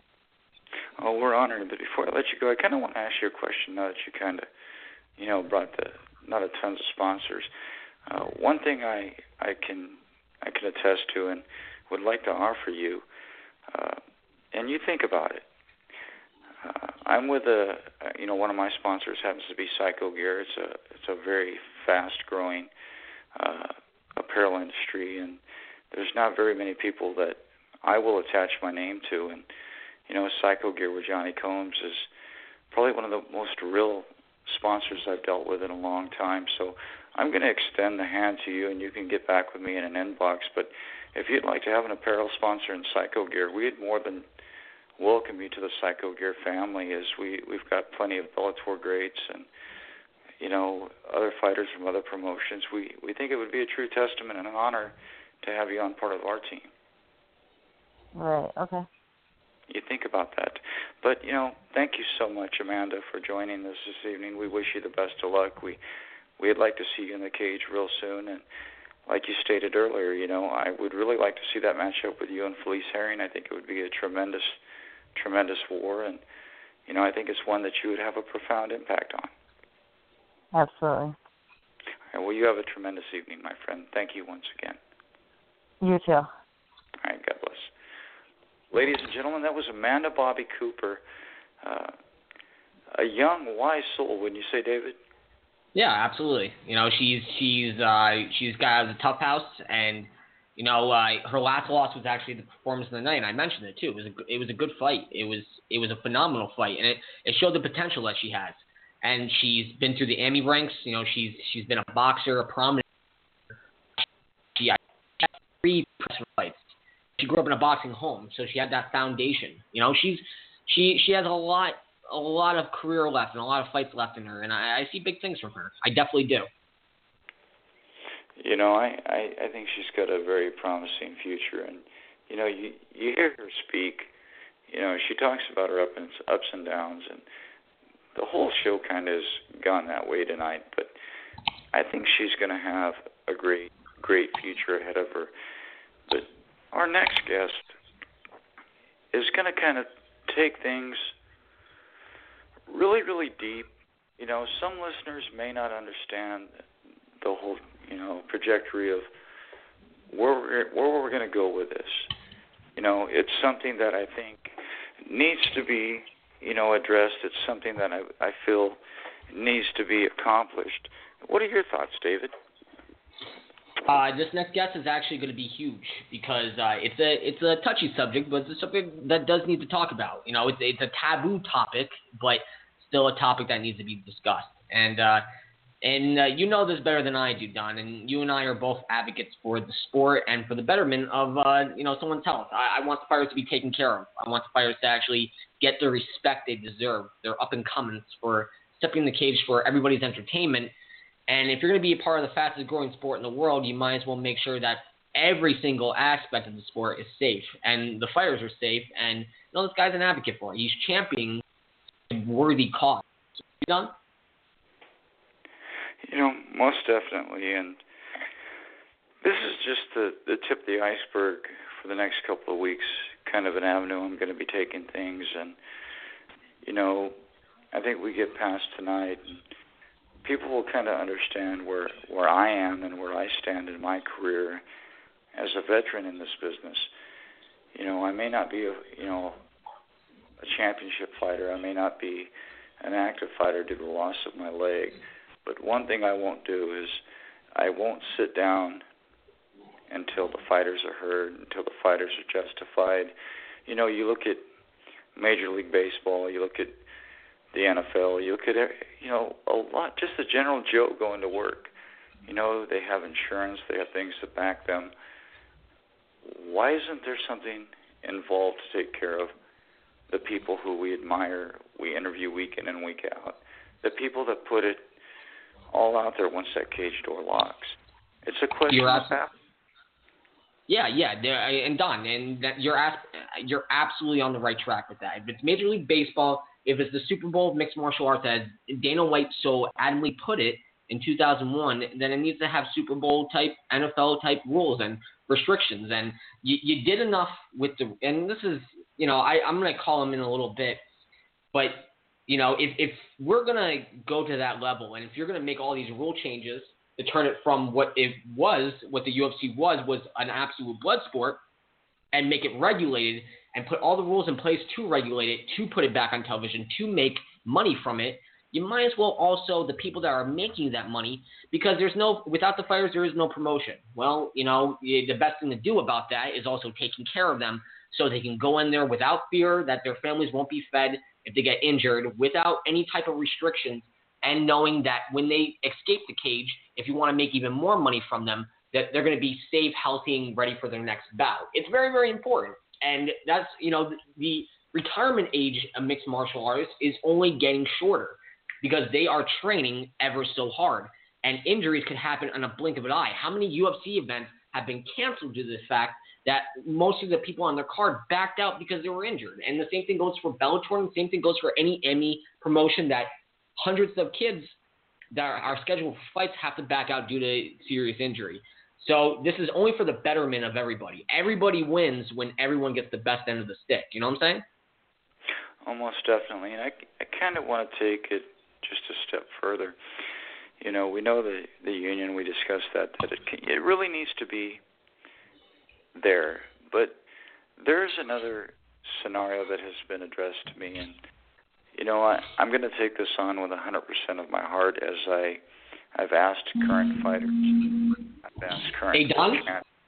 Yes, sir. Hey Don, I do do not mean to interrupt you, but we're actually going to call him right now. He's actually on standby. Uh, you can share with him your thoughts too. Uh, I do apologize oh. about cutting you off, Don.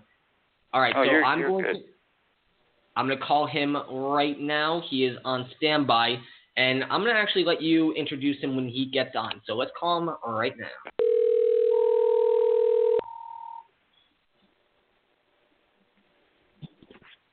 Hi. Hey, Vinny, Don McGuire, and David Hi, Potter, Vinny. brother. How you doing? How you doing, Don? Good, man. Thank you. You know, first and foremost, I want to apologize. Uh, you know, the Skype capabilities for for Blog Talk uh, aren't currently available to us. We're, you know, we're trying to get things of that situated, and and we don't have international calling at the moment, so we weren't weren't going to be able to to bring your friend on. I was looking at different avenues to try to to bring Okay. him on. Okay. you know, we we've got you. The issue is very pertinent. The issue the issue is very hot in this sport right now. I'm gonna I'm gonna give my quick synopsis, and, and then I'm gonna let you have a rebuttal and, and join in on the conversation. Ladies and gentlemen, what we're talking about is the fighters union, a necessity in this sport. We're also talking about the Muhammad Ali Act, which I believe should, you know, Congress and everybody else should put in place in the sport of mixed martial arts. I think it's something that we need out there to protect our fighters, protect their families, and it's it's a very pertinent, hot issue right now. You know, several years ago when we took up this this plight, you know, things were a little bit different and got really, really kind of scary back in the day. But this issue has grown to the point that we can now speak about it as journalists, and the spy, the fighters can speak about it and give their Mhm. thoughts. So, with that being said, uh, Vinny, looking at the Mhm. fighters union as a whole, what is the foundation and the plight of your movement as we speak Mhm. today, sir? Okay. Okay, you're gonna talk about that. Okay. You want me to tell you now, or you want me to tell you? Yes, sir. Go ahead. Yeah, we, our our goal, our principal goal, the main goal is bring the Ali Act, make the extension of the Ali Act to MMA. And we we passed in, in in Senate already, and we have two senators that are that are in, uh, sponsoring sponsoring the, the the campaign. And in November it's gonna be voted.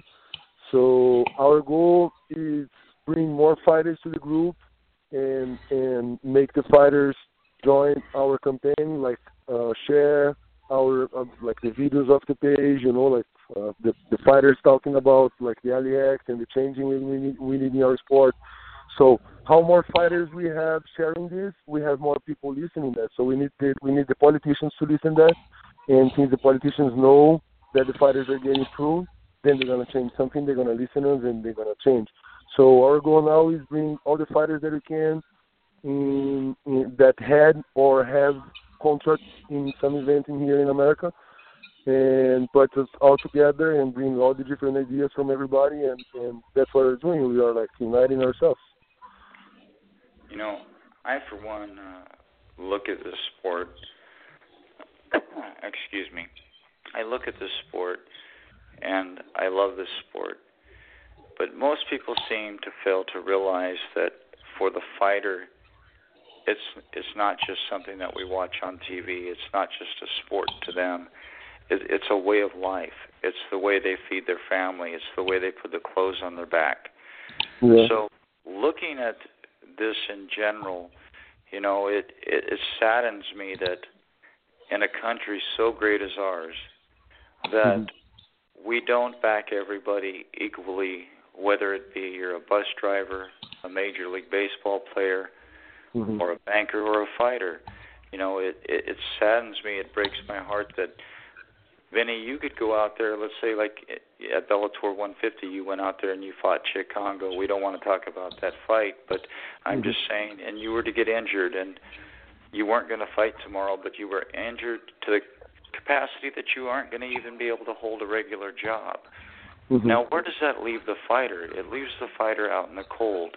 What does a union hope to gain from making such a statement, a profound statement to the fans, to the voters, and the fighters in general? Mhm. Your thoughts, sir?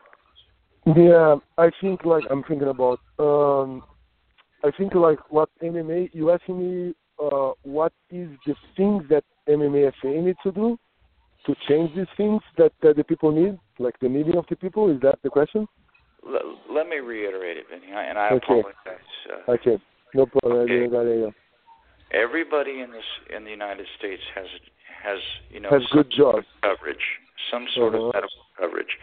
You Mhm. know, fighters they use this, you know, this platform not as entertainment as we see it, but as a job. So Mhm. you you feed your family, you put clothes on their backs. This is this is Mhm. your this is your work. This is your way of Mhm. life. What do you Exactly. feel the union need to needs to do to circumvent any more To what? So what? to change Uh-huh. the the way the sport is going as it is as a whole. Oh, okay. So the MMA, the MMAFA need to like bringing bringing the Ali Act to MMA. It's already a big change because every little single different change that we want, UFC and Bellator they will never will give us. Why? Because our sport is illegal. So the the measure, the more important thing we need to do is the Ali Act because since we have the Ali Act, then we have the government looking for it, and we have the the events opening the books. So they're gonna need to open the books and say how much the the, the fighter get paid, if the fighter has insurance, health insurance or not, if the fighter like gonna have like re- retirement things, you know.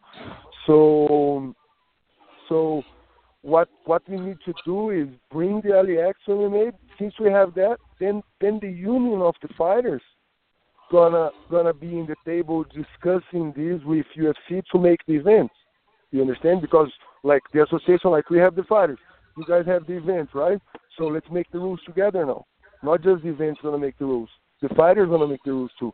So if the association decides, and then we have like we have like 80 or 90 percent of the fighters that are in contract, and then the fighters association decides that no fighter in the in, in America gonna fight for less than ten thousand dollars then then then it's law.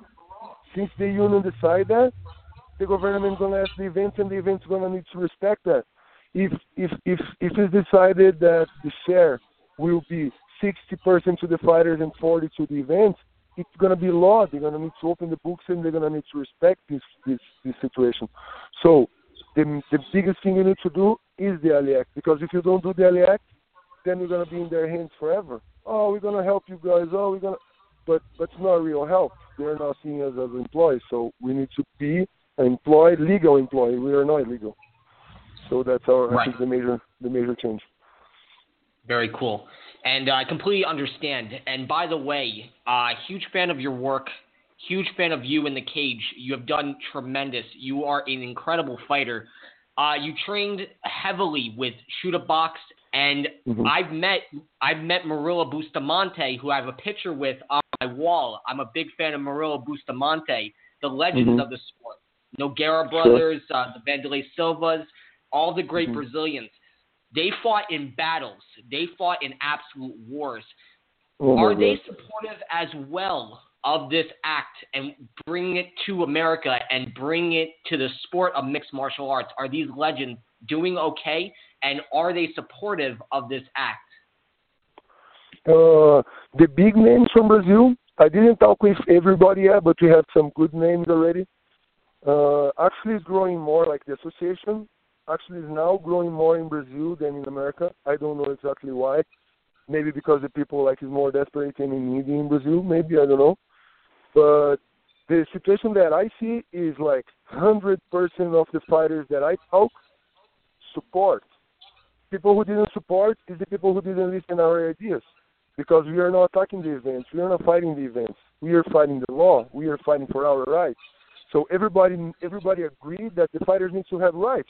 Every person in the world needs to have a right. So, so it's impossible for a fighter just say, "Oh, I don't agree with that. I think like the fighters shouldn't have shouldn't have a, a, a respect and, and rights." You know, so this is impossible. Everybody, everybody supports, and it's just time now for everybody to get together because the the movement that we are doing is something very like don't have an owner. There's not like oh there's a president in the association and he say everything and it works like this. No, we have lawyers, we have fighters, we have everybody working in the same situation, and people give ideas and other people no I think this is bad. Okay, let's do like this. So we're gonna make a probably a council we're gonna uh, uh, uh, like people gonna do like votations. Uh, so to decide things, what do you guys, what do fighters think, and then fighters gonna give the votes, and this is gonna be the decision. So the decision will come from the fighters. So there's no way to people don't support that. Just timing, I think. Absolutely. And without the fighters, there is no sport. And that's the biggest thing that you touched upon and the biggest thing that matters. Without the fighters healthy, how can you put on a sports competition? Um, yes. There, there is a lot going on with this. Do you have a time frame or do you know how long this is going to take to finally take place where the fighters finally have insurance, finally are taken care of? Do you know how long this is going to take? I'm not sure yet. The thing that I know is in November they're gonna be voting, and then they vote in November. Probably it, it becomes law in in January, I guess, in the next government. But I think since since this become law, then then they need to regulate. They need like to like the events have time to follow that rule. So a lot of things gonna happen that I don't know exactly the time to happen. But we know the start. The start is changing the law. Since you change the law, then the then the change can come in like I don't know five months or six months or three years. We never know how much it's gonna take to change. But since the events need to open the books with the government, it's it's changed already. It's already a good change. You know, the, the government will never accept that they're giving ten percent to the fighters if we we make the show. So I don't know how long it's gonna take to change everything, but I believe I believe if the fighters get together, even if the the law don't pass and we get a lot of people together in the group and we get really like no, we think like this, then we can get the group and no, we have like this 300 fighters in here, and if you guys don't do like this, then we don't want to fight anymore. How are you guys gonna do? We just don't have power if we get together, right? So the change is gonna come with our work. We need to fight for it. Most definitely. You know, Vinny, I, I've talked with you many, many times, and you know I consider you a brother and a longtime friend. So I just really want to to take this time to kind of dig a little bit deeper in this perspective. And correct me if I'm wrong. So with the Muhammad Ali Act, if it's engaged into mixed martial arts, which Scott Coker himself has said that he's welcoming it with open arms. And that's mm-hmm. his. Yeah, and he's he's going to back it 100%. Now I'm going to go out on a limb and say something that may either hurt me or or help me. I I'm really at this point I I don't care. You know, Bellator is owned by Viacom or Spike is owned by Viacom. So mm-hmm. when you really break it down to it, it gets to the people sitting in the five thousand, ten thousand dollar suits, sitting in an office that basically reap the benefits off of the fighter's back.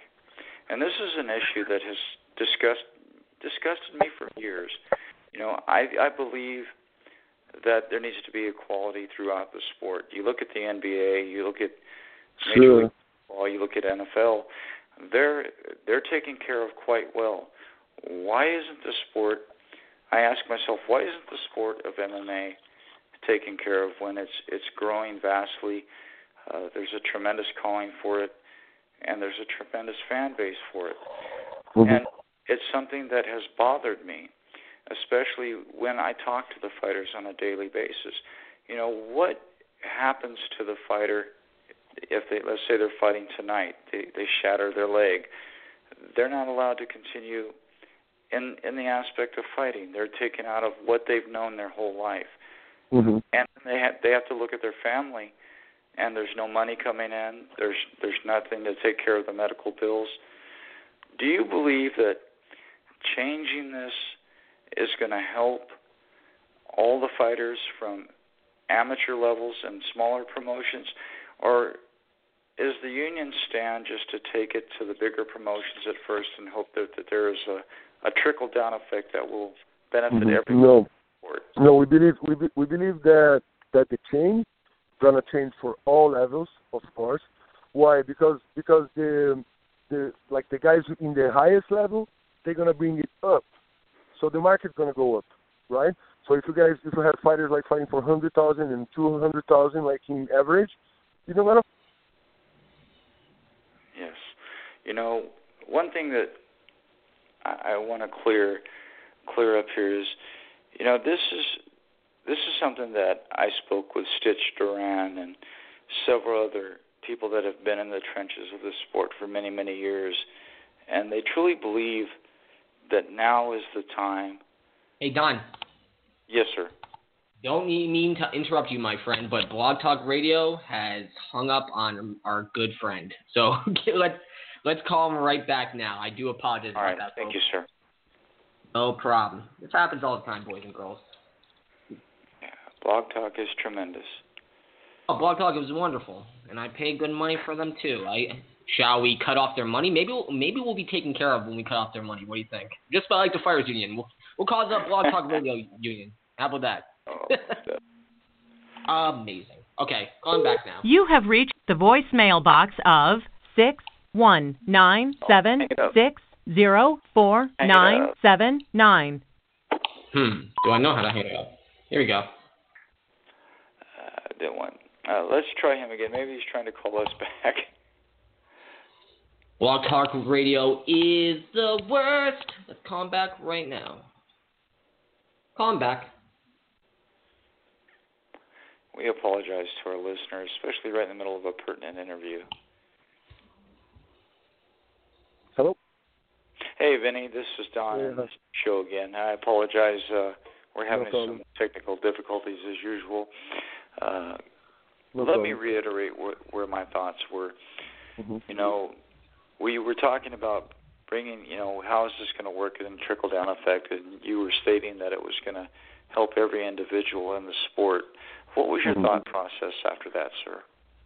Um, I was saying that that it's gonna change in the, all the different levels, in my opinion. if you see like the legal sports, like in NBA, NFL, and, and like the different sports, you have like you have a, a since you have a good level in the major league, then the other small league is gonna give like the the dream, like the opportunity to the guy to get there, and and it's a it's a touchable dream uh, dream. It's something that you can that you can get. Like, oh, I can become a um, a fighter, a player, and play for this team, and I can get a good salary, and I'm gonna have retirement. I'm gonna, so this is some promise, right? Uh, if you see like in soccer in Brazil, it starts like I don't know, ten years ago, it starts to become very professional in Brazil because they start to see like the value of the image in the people in TV and these things. So the players in Brazil that I that I know that time, like ten years ago, they they used to get like two or three three thousand reais per month, like thousand dollar per month, right? And one player used to get like hundred thousand a month. And then it starts to goes up and up. Like some some players now are getting like one million, and there's no players anymore playing for for three. It's just like 40, 50. Every player in Brazil who plays in the first division gets at least fifty thousand a month. So if you go like to the to the smaller leagues, then these guys gonna get five thousand, ten thousand, twelve thousand because the market say that. So no people gonna fight. To, no people gonna. No one gonna sell tickets to to to get purse anymore if it becomes a, a, a, a legal sport, right? It's gonna be legal to happen. So for sure, gonna be good for the amateur and for the professional, for everybody. Gonna give a, a a way, you know, for for people like you can do like this. So I think it's the best idea for everybody. Okay. And I'm going to ask uh, two more questions before I pass off to Don to wrap. Um, so, of course, you had uh, such a great career in mixed martial arts. You've done very, very well for yourself. Uh, are you, especially now at your stage of your career, um, do you feel any of the effects from all the battles you fought so far? Do you feel any type of injuries or hurt from the, the fights that you've fought so far? Of course, I feel um, like I struggle all my life. Like 17 years, I'm training for that, and I started fighting professionally for like 10 years ago, and I had like th- uh, three different three different surgeries in the, in the knees, like two in one knee and one in another knee, all ACL full full ruptures, and I had like nose surgery too, and I had like I had a lot of like normal pain. Every every fight I had, like in the back and, and shoulders and things normal. But the biggest the biggest problem that I see like that hurted that that hurt more my career was the problems with the commission because I got robbed for two different jobs and and nothing changed. So if you see my my record, I'm eight and four. And eight and four is not really a champion record, right? But I really won ten fights of my twelve fights. So I, I would I should be ten and two, not eight and four. So it's gonna it's gonna uh gonna give influence and, and gonna make like changing in my purses. How am I gonna negotiate with the event and say, No, I'm a champion, I have a ten and two. No, no, you don't, you have eight and four. So it really like was a, a big um like two mistakes that that that hurt me so bad in my career. And it's not just with me, a lot of fighters like like come through that, you know, and you need just to accept why? Because the fighters has no voice the commission just say, no, you lost. Even if it's a bad call, the fighter cannot go there and say, oh, I want, I, want another judge to judge my fight to see if the result was right.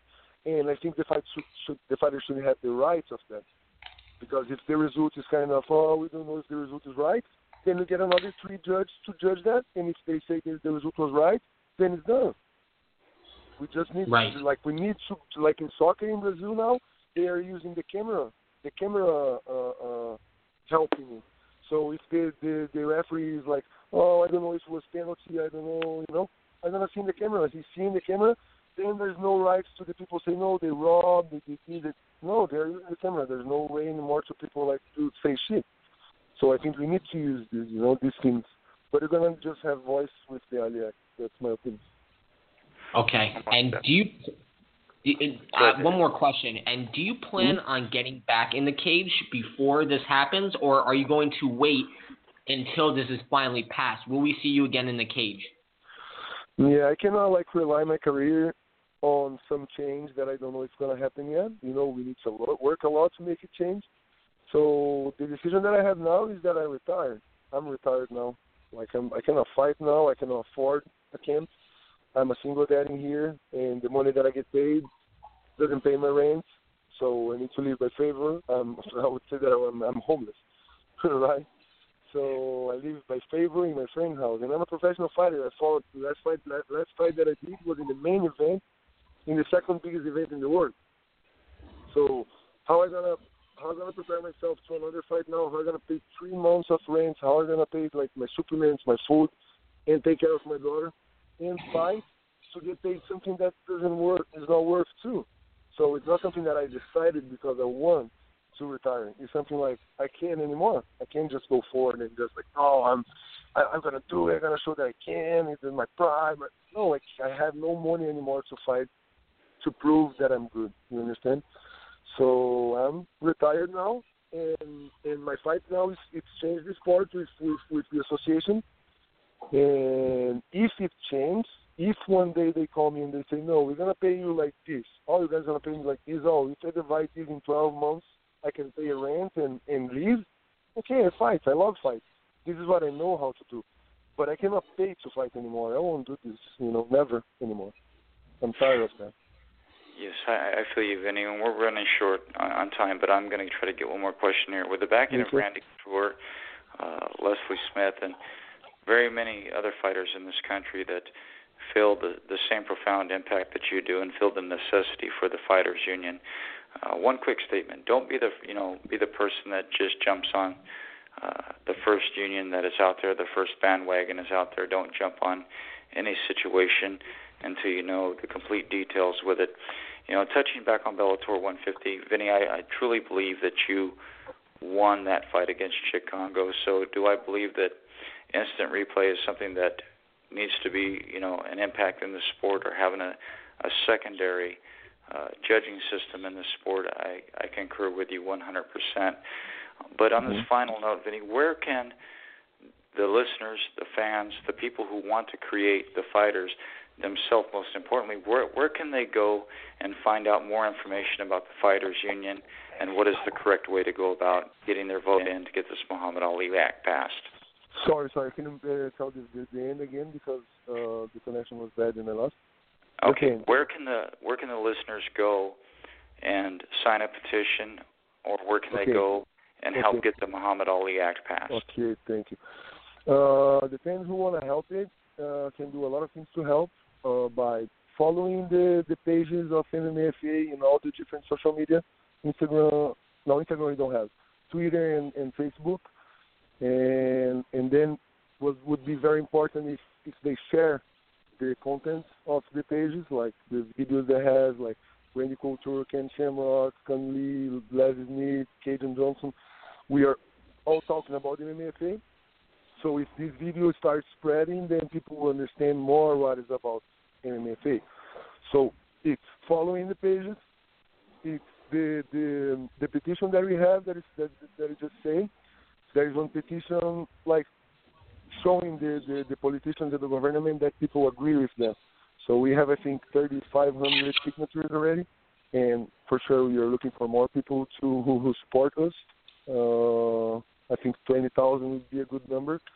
So just put I don't know like the, the to find the page just put on Google uh, Ali Act MMA petition. Then it's gonna show the page, and then you just go there and sign up the, the, the petition to help us, and and share it with friends, and and ask the fighters like if you if if, if you know if the guys the people know some fighters that have or had contracts with UFC or Bellator or Pride or or any event in America, tell them hey did you guys like get got together already with an MFA? Why? Like, why don't you guys don't ask the guys? Like, I have this connection, blah, blah, blah. I Try to talk with Vinicius or with, with Cung Le or with Randy Couture. And then these guys gonna, gonna, gonna tell you what's going on. So we need, we really need the fighters who has contract now getting together with us. So if the, the listeners have connections with these guys, let them know. And following the pages will help a lot. And that's all. That's what we need. Most definitely, my brother. Uh, can you do me one favor before we let you go here, because we truly are at the top of the hour?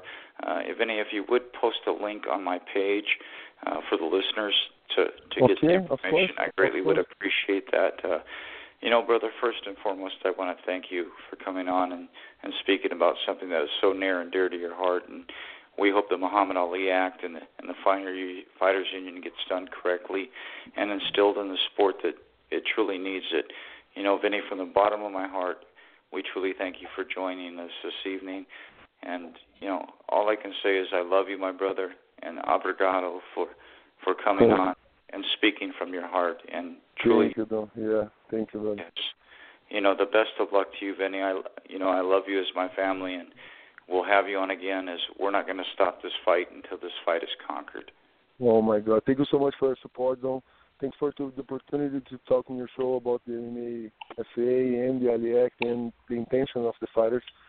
Uh, I, I want to say that it's a big pleasure for me, like being here talking about the MMA FA. Uh, I think it's a it's a great moment for the fighters to get together, and I want to invite all the fighters to get together.